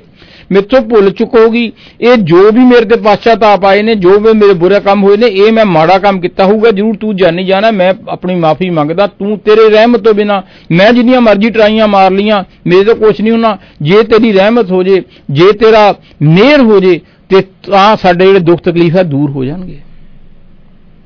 ਫਿਰ ਜਦੋਂ ਵੀ ਵਿਹਲਾ ਟਾਈਮ ਮਿਲਦਾ ਸੀ, ਬਜਾਏ ਅਸੀਂ ਅੱਜ ਕੱਲ ਟੀਵੀ ਦੇ ਉੱਤੇ ਅਨੁਪਮਾ ਦੇਖ ਲਿਆ, ਕਿੰਨੇ ਡਰਾਮੇ ਆ ਰਹੇ ਨੇ, ਡਰਾਮਿਆਂ ਤੋਂ ਫੁਰਸਤ ਨਹੀਂ, ਰੋਟੀ ਬਣਾਉਣ ਦਾ ਟਾਈਮ ਨਹੀਂ, ਆਪਾਂ ਕਹਿੰਦਾ ਡਰਾਮਾ ਦੇਖੋ, ਉਧਰ ਅਸੀਂ we are too much involved in these dramas and movies ਨਿੰਦਿਆ ਚੁਗਲੀ ਫੋਨਾਂ ਦੇ ਵਿੱਚ ਟੈਕਸਟ ਮੈਸੇਜਾਂ ਦੇ ਵਿੱਚ। ਪਹਿਲਾਂ ਲੋਕ ਜਿਹੜੇ ਹੁੰਦੇ ਸੀਗੇ, ਉਹ ਉਹ ਵਿਹਲੇ ਹੋ ਕੇ ਸ਼ਾਮ ਨੂੰ ਹੋ ਕੇ ਜੋ ਛੇਤੀ ਪੈਣਾ ਮੰਜਿਆਂ ਦੇ ਉੱਤੇ ਤੇ ਪਰਮਾਤਮਾ ਦਾ ਨਾਮ ਜਪਦੇ ਸੀਗੇ। ਪੰਜ ਬਾਣੀਆਂ ਦਾ ਪਾਠ ਕਰਦੇ ਹੁੰਦੇ ਸੀਗੇ। ਗੀਤਾ ਦਾ ਹਨੂਮਾਨ ਚਾਲੀਸਾ ਪੜ੍ਹਦੇ ਹੁੰਦੇ ਸੀਗੇ। ਪਰ ਅੱਜ ਜਿਵੇਂ ਇਹਨੂੰ ਐ ਸਿੰਪਲ ਕਹਿ ਲਓ ਕਿ ਉਸ ਵੇਲੇ ਲੋਕ ਸੁਖ ਵੇਲੇ ਸ਼ੁਕਰਾਨਾ, ਦੁੱਖ ਵੇਲੇ ਅਰਦਾਸ ਤੇ ਹਰ ਵੇਲੇ ਭਜਨ ਸਿਮਰਨ। ਪਰ ਅੱਜ ਸਮਾਂ ਬਦਲ ਗਿਆ। ਅੱਜ ਕੀ ਹੈ? ਸੁਖ ਵੇਲੇ ਮਠਿਆਈਆਂ ਦੁੱਖ ਵੇਲੇ ਦੁਹਾਈਆਂ ਤੇ ਹਰ ਵੇਲੇ ਲੜਾਈਆਂ। ਅੱਜ ਕੀ ਹੈ ਕਿ ਜੇ ਮੁੰਡਾ ਜੰਮਦਾ ਹੈ, ਕੋਈ ਨੌਕਰੀ ਮਿਲਦੀ ਹੈ, ਫਟਾਫਟ ਫੋਨ ਰਿਸ਼ਤੇਦਾਰਾਂ ਨੂੰ ਕਰ ਦਿੰਦੇ ਆ ਕਿ ਜੀ ਦੇਖੋ ਜੀ ਸਾਡੇ ਮੁੰਡਾ ਹੋ ਗਿਆ, ਸਾਡੀ ਕੁੜੀ ਹੋ ਗਈ। ਪਹਿਲੇ ਸਭ ਤੋਂ ਪਹਿਲਾਂ ਹਸਪਤਾਲ 'ਚ ਨਿਕਲਦੇ ਹੀ ਫੋਨ ਕਰਦੇ ਚਾਚੀ ਤਾਸੇ ਤਾਏ, ਮਾਮੇ, ਫੂਫੇ, ਸਾਲਿਆਂ ਨੂੰ। ਤੇ ਨਾਲ ਹੀ ਕਹਿੰਦੇ ਆ ਵੀ ਉਹ ਬਰਾੜ ਦਿਓ ਜਾ ਕੇ, ਰਾਜਧਾਨੀ ਤੋਂ ਜਾ ਕੇ, ਸਮੋਸਾ ਫੈਕਟਰੀ ਤੋਂ ਜਾ ਕੇ, ਸਾਧੂ ਸੂਦ ਬਰਨਾਲੇ ਵਾਲੇ ਦੀ ਜਾ ਕੇ, ਲੱਡੂਆਂ ਦੇ ਡੱਬੇ ਇੰਨੇ ਪੈਕ ਕਰਾ ਲਓ, ਵੰਡ ਕੇ ਆਓ ਸਾਰਿਆਂ ਨੂੰ। ਉਹ ਵੰਡਣਾ ਕਿਹਨੂੰ ਆ? ਰੱਬ ਨੂੰ ਤਾਂ ਤੁਸੀਂ ਭੁੱਲ ਗਏ। ਤੁਸੀਂ ਲੋਕਾਂ ਦੇ ਮਗਰ ਮਠਿਆਈਆਂ ਵੰਡਦੇ ਫਿਰਦੇ ਹੋ। ਤਾਂ ਹੀ ਤਾਂ ਤਕਲੀਫ ਨੇ। ਦੁੱਖ ਵੇਲੇ ਦੁਹਾਈਆਂ ਜੇ ਕੋਈ ਨੌਕਰੀ ਨਹੀਂ ਮਿਲੀ, ਕੋਈ ਘਰ ਦੇ ਵਿੱਚ ਘਾਟਾ ਪੈ ਗਿਆ, ਰੇਡ ਪਾ ਲਈ ਕਿਸੇ ਨੇ, ਜਾਂ ਕੋਈ ਬਿਮਾਰੀ ਆ ਗਈ, ਫਿਰ ਨਾ ਰੱਬਾ, ਤੂੰ ਐਂ ਕਿਉਂ ਕਰਤਾ, ਤੂੰ ਐਂ ਕਿਉਂ ਕਰਤਾ? ਮੈਂ ਕਿਤਾ ਕਦਾ ਬੁਰਾ ਨਹੀਂ ਕੀਤਾ, ਤੂੰ ਸਭ ਮੇਰੇ ਨਾਲ ਹੀ ਕਰਦਾ, ਐਂ ਹੀ ਕਰਦਾ, ਨਾ ਐਂ ਕਰ ਦੇਣਾ। ਰੱਬ ਨੂੰ ਹੀ ਬਲੇਮ ਕਰੀ ਜਾਂਦੇ ਆ। ਤੇ ਹਰ ਵੇਲੇ ਲੜਾਈਆਂ, ਇੱਕ ਦੂਜੇ ਦੀ ਨਿੰਦਿਆ ਚੁਗਲੀ ਕਰਦੇ, ਜੇ ਲੜਾਈਆਂ ਨਹੀਂ ਤਾਂ ਦਵਾਈਆਂ। ਬਿਮਾਰੀਆਂ ਇੰਨੀਆਂ ਸਹੇਲੀਆਂ ਸਵੇਰੇ ਕਿਹੜੀ ਲੈਣੀ ਆ, ਸ਼ਾਮ ਨੂੰ ਕਿਹੜੀ ਲੈਣੀ ਆ, ਰਾਤ ਨੂੰ ਕਿਹੜੀ ਲੈਣੀ ਆ, ਅੱਜ ਦੇ ਸਮੇਂ 'ਚ ਇਹ ਆ, ਪੁਰਾਣੇ ਸਮੇਂ ਸ਼ੁਕਰਾਨਾ ਸੀਗਾ, ਅਰਦਾਸ ਸੀ ਤੇ ਭਜਨ ਸਿਮਰਨ ਸੀ, ਅੱਜ ਸੁਖ ਵੇਲੇ ਮਠਾਈਆਂ ਦੁੱਖ ਵੇਲੇ ਦੁਹਾਈਆਂ ਤੇ ਹਰ ਵੇਲੇ ਦਵਾਈਆਂ, ਇਹੀ ਸਾਡਾ ਫ਼ਰਕ ਹੈ, ਜਿਹਦੇ ਕਰਕੇ ਸਾਨੂੰ ਪ੍ਰੋਬਲਮਾਂ ਆਈ ਜਾਂਦੀਆਂ ਅੱਜ ਸਾਨੂੰ ਰੱਬ ਦੀ ਬੰਦਗੀ ਕਰਨ ਦੀ ਥਾਂ ਹਰ ਵਕਤ ਲੜਾਈ ਝਗੜੇ ਤੋਂ ਫੁਰਸਤ ਹੀ ਨਹੀਂ ਮਿਲਦੀ। ਗੰਦਮੰਦ ਖਾ ਕੇ ਸ਼ਰਾਬਾਂ, ਚਿੱਟੇ ਪੀ ਕੇ ਇੰਨੀਆਂ ਖਤਰਨਾਕ ਬਿਮਾਰੀਆਂ ਅਸੀਂ ਲਾ ਲੈਂਦੇ ਆ ਦੇਖ ਲਓ ਹਰੇਕ ਦੇ ਘਰ ਦੇ ਵਿੱਚ ਹਸਪਤਾਲ ਭਰੇ ਦੇ ਭਰੇ ਪਏ ਨੇ। ਚੰਗਾ ਭਲਾ ਸੋਹਣਾ ਜਵਾਨ ਹੁੰਦਾ, ਉਹ ਚਿੱਟੇ ਖਾ ਖਾ ਕੇ ਉਹ ਪੀ ਪੀ ਕੇ ਨੱਕ ਦੇ ਵਿੱਚੋਂ ਸੁੱਟੇ ਜੇ ਮਾਰ ਮਾਰ ਕੇ ਜਿਹੜਾ ਹੁੰਦਾ ਨਾ, ਉਹ ਕਿਰਲੀ ਵਰਗਾ ਮੂੰਹ ਕੱਢ ਲਾਉਂਦੇ ਨੇ, ਚੰਗੀ ਪਰਸਨੈਲਿਟੀ ਹੁੰਦੀ ਹੈ। ਫਿਰ ਭਜਨ ਸਿਮਰਨ ਦੀ ਥਾਂ ਹਰ ਵਕਤ ਦਵਾਈਆਂ ਦਾ ਹੀ ਫਿਕਰ ਰਹਿੰਦਾ ਹੈ। ਓਏ ਭਰਾਓ ਮੈਂ ਆਪਣੇ ਨੂੰ ਵੀ ਕਹਿਣਾ, ਓਏ ਭਰਾਵੋ ਯਕੀਨ ਕਰਨਾ, ਅਸੀਂ ਕਹਿੰਦੇ ਆ ਕਿ ਅੱਜ ਅਸੀਂ ਬਹੁਤ ਤਰੱਕੀ ਕਰ ਲਈ। ਜ਼ਰੂਰ ਰੁਪਏ ਪੈਸੇ ਵਿੱਚ ਤਰੱਕੀ ਕੀਤੀ ਹੈ, ਚਲਾਕੀ ਵਿੱਚ ਕੀਤੀ ਹੈ, ਨਫ਼ਰਤ ਵਿੱਚ ਕੀਤੀ ਹੈ। ਅੱਜ ਅਸੀਂ ਸ਼ੁਕਰਾਨੇ ਤੇ ਅਰਦਾਸ ਤੇ ਭਜਨ ਸਿਮ ਦੀ ਇੰਪੋਰਟੈਂਸ ਭੁੱਲ ਗਏ ਹਾਂ। ਹਰ ਵਕਤ ਲੋਭ ਰੂਪੀ ਕੁੱਤਾ, ਕਾਮ ਰੂਪੀ ਸ਼ੈਤਾਨ ਭੌਂਕਦਾ ਹੀ ਰਹਿੰਦਾ ਹੈ। ਜਿਸ ਕਰਕੇ ਘਰ ਵਿੱਚ ਖੁਸ਼ੀ ਹੋਣ ਦੀ ਥਾਂ ਲੜਾਈ ਝਗੜੇ ਰਹਿੰਦੇ ਨੇ। ਪੈਸੇ ਟਕੇ ਕਾਰਨ ਅੱਜ ਭਰਾ ਭਰਾ ਦਾ ਦੁਸ਼ਮਣ ਬਣ ਗਿਆ ਹੈ। ਸੋਚ ਕੇ ਦੇਖੋ ਸਾਨੂੰ ਧਨ ਕਿੰਨਾ ਚਾਹੀਦਾ ਹੈ, ਕਿੰਨਾ ਕੁ ਪੈਸਾ ਇਕੱਠਾ ਕਰਨਾ ਹੈ। ਸੰਤ ਮਹਾਪੁਰਸ਼ ਨੇ ਇੱਕ ਫਾਰਮੂਲਾ ਦਿੱਤਾ ਸੀਗਾ ਕਿ ਬਹੁਤੀ ਜੁੜੇ ਨਾ, ਕਿੰਨਾ ਕੁ ਧਨ ਹੋਣਾ ਚਾਹੀਦਾ, ਕਿੰਨੇ ਕੁ ਪੈਸੇ ਹੋਣੇ ਚਾਹੀਦੇ ਨੇ, ਬਹੁਤੀ ਜੁੜੇ ਨਾ, ਇੰਨਾ ਨਾ ਧਨ ਇਕੱਠਾ ਹੋ ਜੇ। ਗਰਜ ਥੋੜੇ ਨਾ, ਤੇ ਜਿੰਨਾ, ਇੰਨਾ ਕੁ ਪੈਸਾ ਚਾਹੀਦਾ ਜਿਹਦੇ ਨਾਲ ਸਾਡੀਆਂ ਜ਼ਰੂਰਤਾਂ ਪੂਰੀਆਂ ਹੋ ਜਾਣ। ਵਧੀਆ ਤੁਸੀਂ ਜ਼ਰੂਰਤਾਂ ਕਰ ਲਓ। ਚਲੋ ਮੰਨ ਲਓ ਤੁਸੀਂ ਕਹਿੰਦੇ ਹੋਂਡਾ ਕਾਰ ਨਹੀਂ ਰੱਖਣੀ ਟੋਇਟਾ ਰੱਖ ਲਓ ਟੋਇਟਾ ਨਹੀਂ ਰੱਖਣੀ ਮਰਸਰੀ ਰੱਖ ਲਓ ਬੀਐਮ ਰੱਖ ਲਓ ਪੋਰਸ਼ ਰੱਖ ਲਓ ਰੇਂਜ ਰੋਵਰ ਰੱਖ ਲਓ। ਪਰ ਤੁਸੀਂ ਆਪਾਂ ਤਾਂ ਹਵਾਈ ਜਹਾਜ਼ ਇਕੱਠੇ ਕਰਨ ਦੀ ਕੋਸ਼ਿਸ਼ ਕਰਦੇ ਹਾਂ। ਬਹੁਤੀ ਜੁੜੇ ਨਾ, ਗਰਜ ਥੋੜੇ ਨਾ ਤੇ ਭੁੱਖਾ ਮੁੜੇ ਨਾ। ਸਾਡੇ ਕੋਲ ਇੰਨਾ ਕੁ ਪੈਸਾ ਹੋਵੇ ਕਿ ਅਸੀਂ ਨੀਡੀ ਬੰਦਿਆਂ ਨੂੰ ਵੀ ਦੇ ਸਕੀਏ। ਪਰ ਅੱਜ ਸਾਨੂੰ ਪਤਾ ਹੀ ਨਹੀਂ ਕਿੰਨੇ ਪੈਸੇ ਨੇ। ਬੈਂਕਾਂ ਦੇ ਹਿਸਾਬ ਤਾਂ ਭਰੇ ਹੀ ਪਏ ਨੇ, ਐਫਡੀਆਂ ਭਰੀਆਂ ਪਈਆਂ ਨੇ। ਕਿੰਨੀਆਂ ਕਿੱਡੀਆਂ ਸੀ ਕੋਠੀਆਂ ਇੱਧਰ ਵੀ ਰਹੀਆਂ ਨੇ, ਉੱਧਰ ਵੀ ਨੇ ਲੋਕ ਮੁੜ ਕੇ ਕਬਜ਼ਾ ਕਰ ਲੈਂਦੇ ਨੇ। ਪਰਮਾਤਮਾ ਨੇ ਸਾਨੂੰ ਜੋ ਸਵਾਸ ਦਿੱਤੇ ਨੇ, ਉਹਨੂੰ ਭੰਗ ਦੇ ਪਹਾੜੇ ਨਾ ਗਵਾਈਏ, ਠੰਡੇ ਦਿਲ ਨਾਲ ਸੋਚ ਕੇ ਦੇਖੋ। ਸਗੋਂ ਇੱਕ ਇੱਕ ਜਿਹੜਾ ਸਾਹ ਹੁੰਦਾ ਨਾ, ਉਹ ਬੜਾ ਕੀਮਤੀ ਹੈ। ਉਹਨੂੰ ਆਪਣੇ ਹੱਥੋਂ ਬਰਬਾਦ ਨਾ ਕਰੀਏ। ਪਰਮਾਤਮਾ ਨੇ ਸਾਨੂੰ ਕਿੰਨਾ ਸੁੰਦਰ ਸਰੀਰ ਦਿੱਤਾ ਹੈ। ਪਰ ਅਸੀਂ ਉਸ ਵਿੱਚ ਦਾਲ ਰੋਟੀ ਪਾਉਣ ਦੀ ਥਾਂ ਤੇ, ਫਲ ਫਰੂਟ, ਦਹੀਂ ਪਾਉਣ ਦੀ ਥਾਂ ਤੇ, ਮੱਖਣ ਪਾਉਣ ਦੀ ਥਾਂ ਤੇ, ਉਹਦੇ ਵਿੱਚ ਸਿਗਟਾਂ ਦੇ ਸੂਟੇ ਮਾਰੀ ਜਾਂਦੇ ਆ ਭੰਗ ਦੀਆਂ ਦੁਕਾਨਾਂ ਅੱਜ ਕੱਲ ਤਾਂ ਕੈਨੇਡਾ 'ਚ ਖੁੱਲ ਗਈਆਂ ਭੰਗ ਦੀਆਂ ਦੁਕਾਨਾਂ ਤੇ ਸ਼ਰਾਬ ਦੇ ਠੇਕੇ ਦੀਆਂ ਲਾਈਨਾਂ ਵਿੱਚ ਖੜੇ ਹੁੰਦੇ ਆ। ਮੈਂ ਖੁਦ ਜਾ ਕੇ ਦੇਖਿਆ, ਇੱਕ ਵਾਰ ਜਾਣ ਦਾ ਮੌਕਾ ਮਿਲਿਆ। ਉਹ ਸਾਡੀਆਂ ਇੰਡੀਅਨ ਲੇਡੀ ਦੀ ਲਾਈਨ 'ਚ ਖੜੀਆਂ ਸ਼ਰਾਬ ਦੀਆਂ ਵੱਡੀਆਂ ਵੱਡੀਆਂ ਬੋਤਲਾਂ ਲਾਉਂਦੇ ਮੈਨੂੰ ਤਾਂ ਅੱਜ ਤੱਕ ਪਤਾ ਹੀ ਨਹੀਂ ਸੀ ਵੀ ਲੇਡੀ ਵੀ ਇੰਨੀ ਵੱਡੀਆਂ ਸ਼ਰਾਬ ਦੀਆਂ ਬੋਤਲਾਂ ਜਾ ਕੇ, ਮੈਂ ਤਾਂ ਕਹਿੰਦਾ ਸ਼ਰਮ ਦੇ ਮਾਰੇ ਸ਼ਰਾਬ ਤੇ ਜਾਂਦੇ ਬੰਦੇ ਹੀ ਪੀਂਦੇ ਨੇ, ਉੱਥੇ ਲੇਡੀਜ਼ ਵੀ ਪੀ ਜਾਂਦੀਆਂ ਨੇ। ਘਰ ਵਿੱਚ ਹੈਲਦੀ ਖਾਣ ਦੀ ਥਾਂ ਵੀ ਦਾਲ ਫੁਲਕਾ ਖਾਈਏ, ਕੋਈ ਕਰੇਲੇ ਖਾਈਏ, ਹੈ ਜੀ, ਕੋਈ ਛੋਲੇ ਕਾਬਲੀ ਬਣਾ ਲਈਏ, ਕੋਈ ਕਾਲੇ ਚਨੇ ਖਾਈਏ, ਕੋਈ ਦ- ਦਾਲ ਖਾਈਏ। ਸੋ ਉਹਦੀ ਥਾਂ ਤੇ ਕੀ ਕਰਦੇ ਆ? ਪ੍ਰੈਕਟੀਕਲ ਹੈ ਕਿ ਡੀਪ ਫਰਾਈ ਕਰਕੇ ਆਲੂ ਗੋਭੀ ਦੇ ਪਰੌਂਠੇ ਘਿਓ ਪਾ ਕੇ ਤਵੇ ਦੇ ਪਰੌਂਠੇ ਖਾਣੇ ਆ।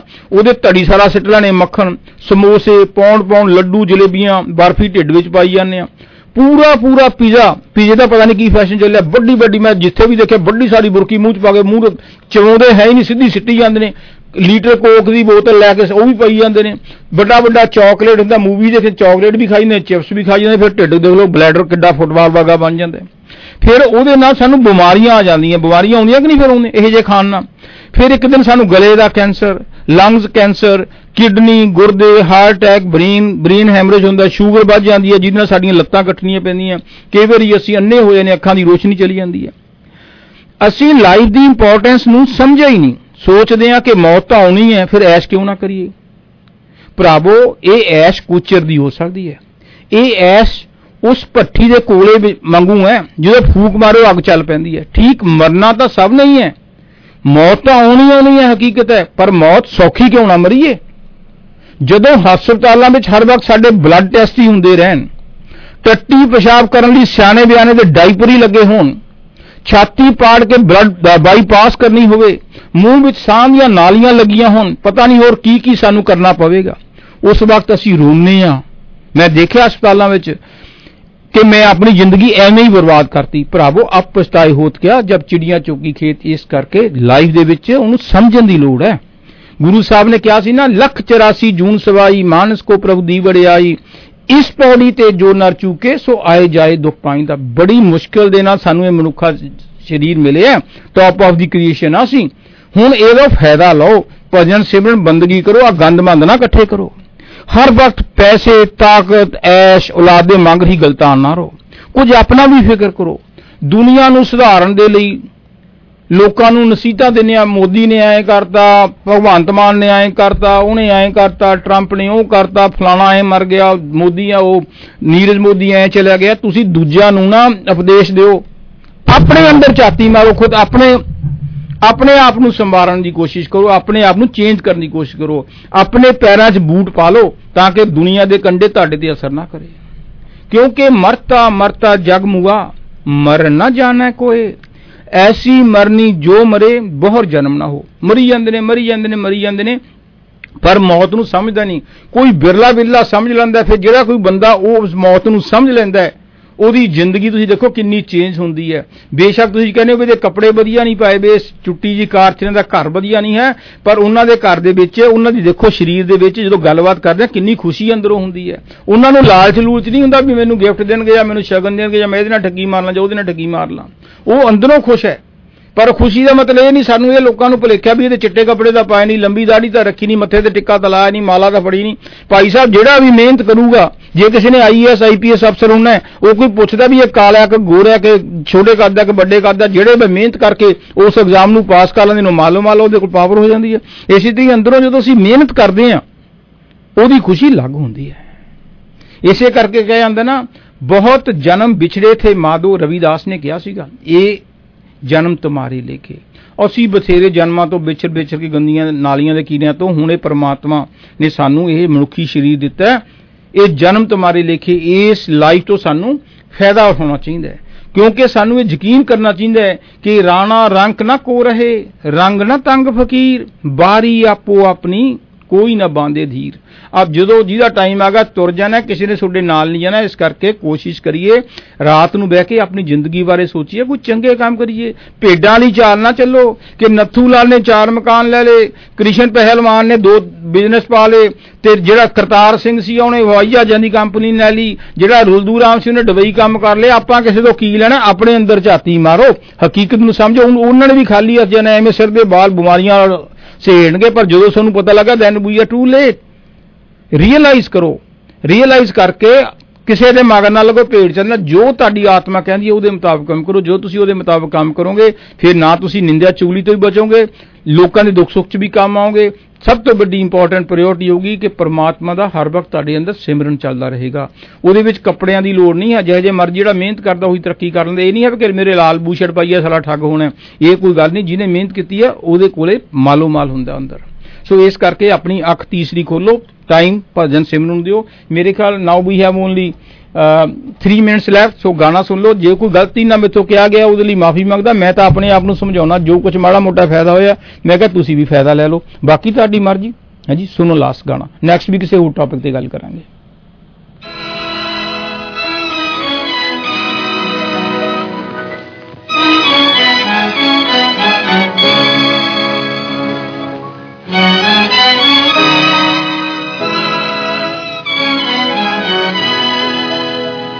चल उड़ जा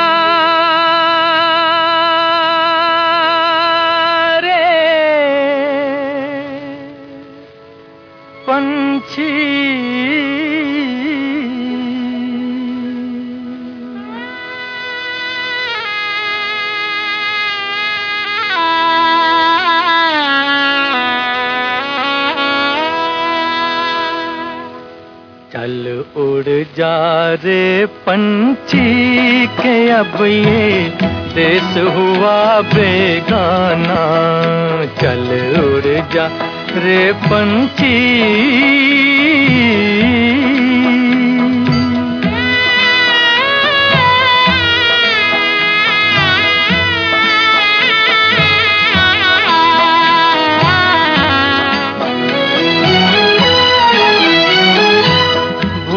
जा अब वो मस्त हवा? वो उड़ना डाली डाली।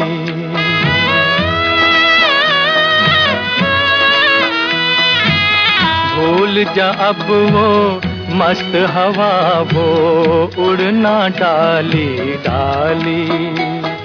जग की आँख था कांटा बन गई, चाल तेरी मतवाली। कौन भला उस बाग को पूछे? कौन भला उस बाग को पूछे? हो ना जिसका माली। तेरी किस्मत में लिखा है जीते जी मर जाना, चल उड़ जा। रे पंछी के अब ये देश हुआ बेगाना, चल उड़ जा। रे पंछी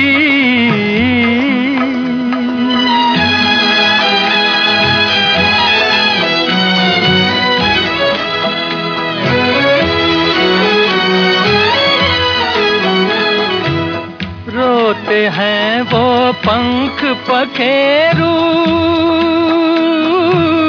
साथ तेरे जो खेले।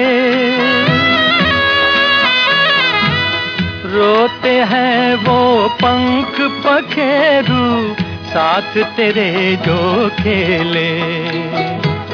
जिनके साथ लगाए तूने अरमानों के मेले The views expressed on the preceding program may not necessarily be those of the owner or management of WTOR radio station.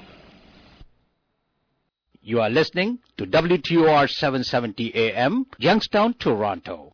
Divorce ਜਾਂ ਕਸਟਡੀ ਦੀ ਲੜਾਈ ਜ਼ਿੰਦਗੀ ਦੀ ਸਭ ਤੋਂ ਔਖੀ ਲੜਾਈ ਹੁੰਦੀ ਹੈ ਕਿਉਂਕਿ ਤੁਸੀਂ ਉਸ ਸ਼ਖਸ ਨਾਲ ਲੜ ਰਹੇ ਹੁੰਦੇ ਹੋ, ਜਿਸ ਨਾਲ ਤੁਹਾਡਾ ਘਰ, ਪਰਿਵਾਰ ਤੇ ਤੁਹਾਡੇ ਬੱਚੇ ਸਾਂਝੇ ਨੇ। ਉਸ ਵਕਤ ਕਈ ਸਵਾਲ ਉੱਠਦੇ ਨੇ ਕਿ ਪ੍ਰਾਪਰਟੀ ਕਿਸ ਕੋਲ ਜਾਏਗੀ ਕਸਟਡੀ ਕਿਸ ਨੂੰ ਮਿਲੇਗੀ ਤੇ ਜ਼ਿੰਦਗੀ ਦੀ ਸਭ ਤੋਂ ਪਿਆਰੀ ਦੌਲਤ ਬੱਚੇ ਕਿਸ ਕੋਲ ਰਹਿਣਗੇ? ਐਸ ਲਾਇਰਸ ਕੋ ਇਹਨਾਂ ਸਾਰੇ ਸਵਾਲਾਂ ਦੇ ਜਵਾਬ ਤੇ ਤੁਹਾਡੇ ਹੱਕ ਲਈ ਲੜਨ ਵਾਸਤੇ ਲਿਆਕਤ ਹੈ। ਆਪਣੇ ਹੱਕ ਜਾਣਨ ਲਈ ਜਾਂ ਸਲਾਹ ਲੈਣ ਲਈ ਅੱਜ ਹੀ ਐਸ ਲਾਇਰਸ ਨੂੰ ਕਾਲ ਕਰੋ। 416 655 2000 Nasir Shah and Midmax presents Azadi Mela and Halal Food Festival on Sunday, August 13th at Milton Sports Center, 605 Santa Maria Boulevard in Milton. Free entry and free parking. Live musical performances by Sara Naseem, Nadeem Abbas Luniwala, Joji Ali Khan, Masroor Fateh Ali Khan, Seher Gul Khan, Maham Rahman और शगुफ्ता गजल sponsorship eight stalls booking के लिए आज ही call करें Waqas Syed six four seven seven one two seven thousand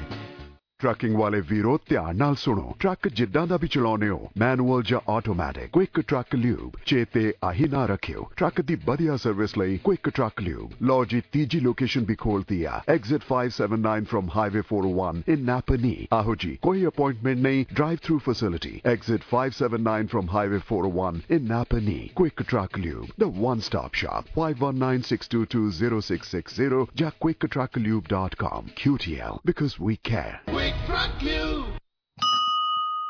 ਘਰ ਜਿੰਨਾ ਵੀ ਸੋਹਣਾ ਹੋਵੇ ਥੋੜੀ ਬਿਨਾ ਨਹੀਂ ਉਹ ਜੱਟਦਾ ਆਪਣੀ ਕਮਿਊਨਿਟੀ ਦਾ ਸਭ ਤੋਂ ਵੱਡਾ ਵਧੀਆ ਕੁਆਲਿਟੀ ਵਾਲਾ ਤੇ ਸਭ ਤੋਂ ਪੁਰਾਣਾ ਸੋਡੀ ਫਰਨੀਚਰ ਹਰ ਘਰ ਦੀ ਪਹਿਚਾਨ ਬਣ ਚੁੱਕਿਆ ਹੈ। ਉਹ ਫਿਰ ਬਣੇ ਵੀ ਕਿਉਂ ਨਾ? ਕਿਉਂਕਿ bedroom set sofa set mattresses dining table decorative items ਗੱਲ ਕੀ ਜੀ? ਸਾਰੇ ਘਰ ਦਾ ਫਰਨੀਚਰ ਵਧੀਆ ਕੁਆਲਿਟੀ ਤੇ ਡਿਸਕਾਊਂਟਡ ਪ੍ਰਾਈਸ ਤੇ ਮਿਲ ਜਾਂਦਾ। ਸੋਡੀ ਫਰਨੀਚਰ ਤੋਂ 3 ਸਾਲ ਲਈ ਨੋ ਵਿਆਜ। 142 ਕੈਨੇਡੀ ਰੋਡ ਬ੍ਰੈਂਪਟਨ 9058747171 ਕਿ ਮੁੰਡੇ ਕੌਡੀ ਖੇਡਣ ਵਿੱਚ ਖੇਡਣ ਵਿੱਚ ਖਾੜੇ ਆ ਕੇ ਚਿਹਰੇ ਦਗਦੇ ਸ਼ੇਰਾਂ ਦੇ ਰੱਖਦੇ ਡੋਲਿਆਂ ਨੂੰ ਲਿਸ਼ਕਾ ਕੇ ਦੁਨੀਆ ਪਹੁੰਚੀ ਜਾਂਦੀ ਏ ਦੂਰੋਂ ਨੇੜੇ ਹੁਮ ਹੁਮਾ ਕੇ ਸਿੰਘ ਫਸ ਗਏ ਕੁੰਡੀਆਂ ਦੇ।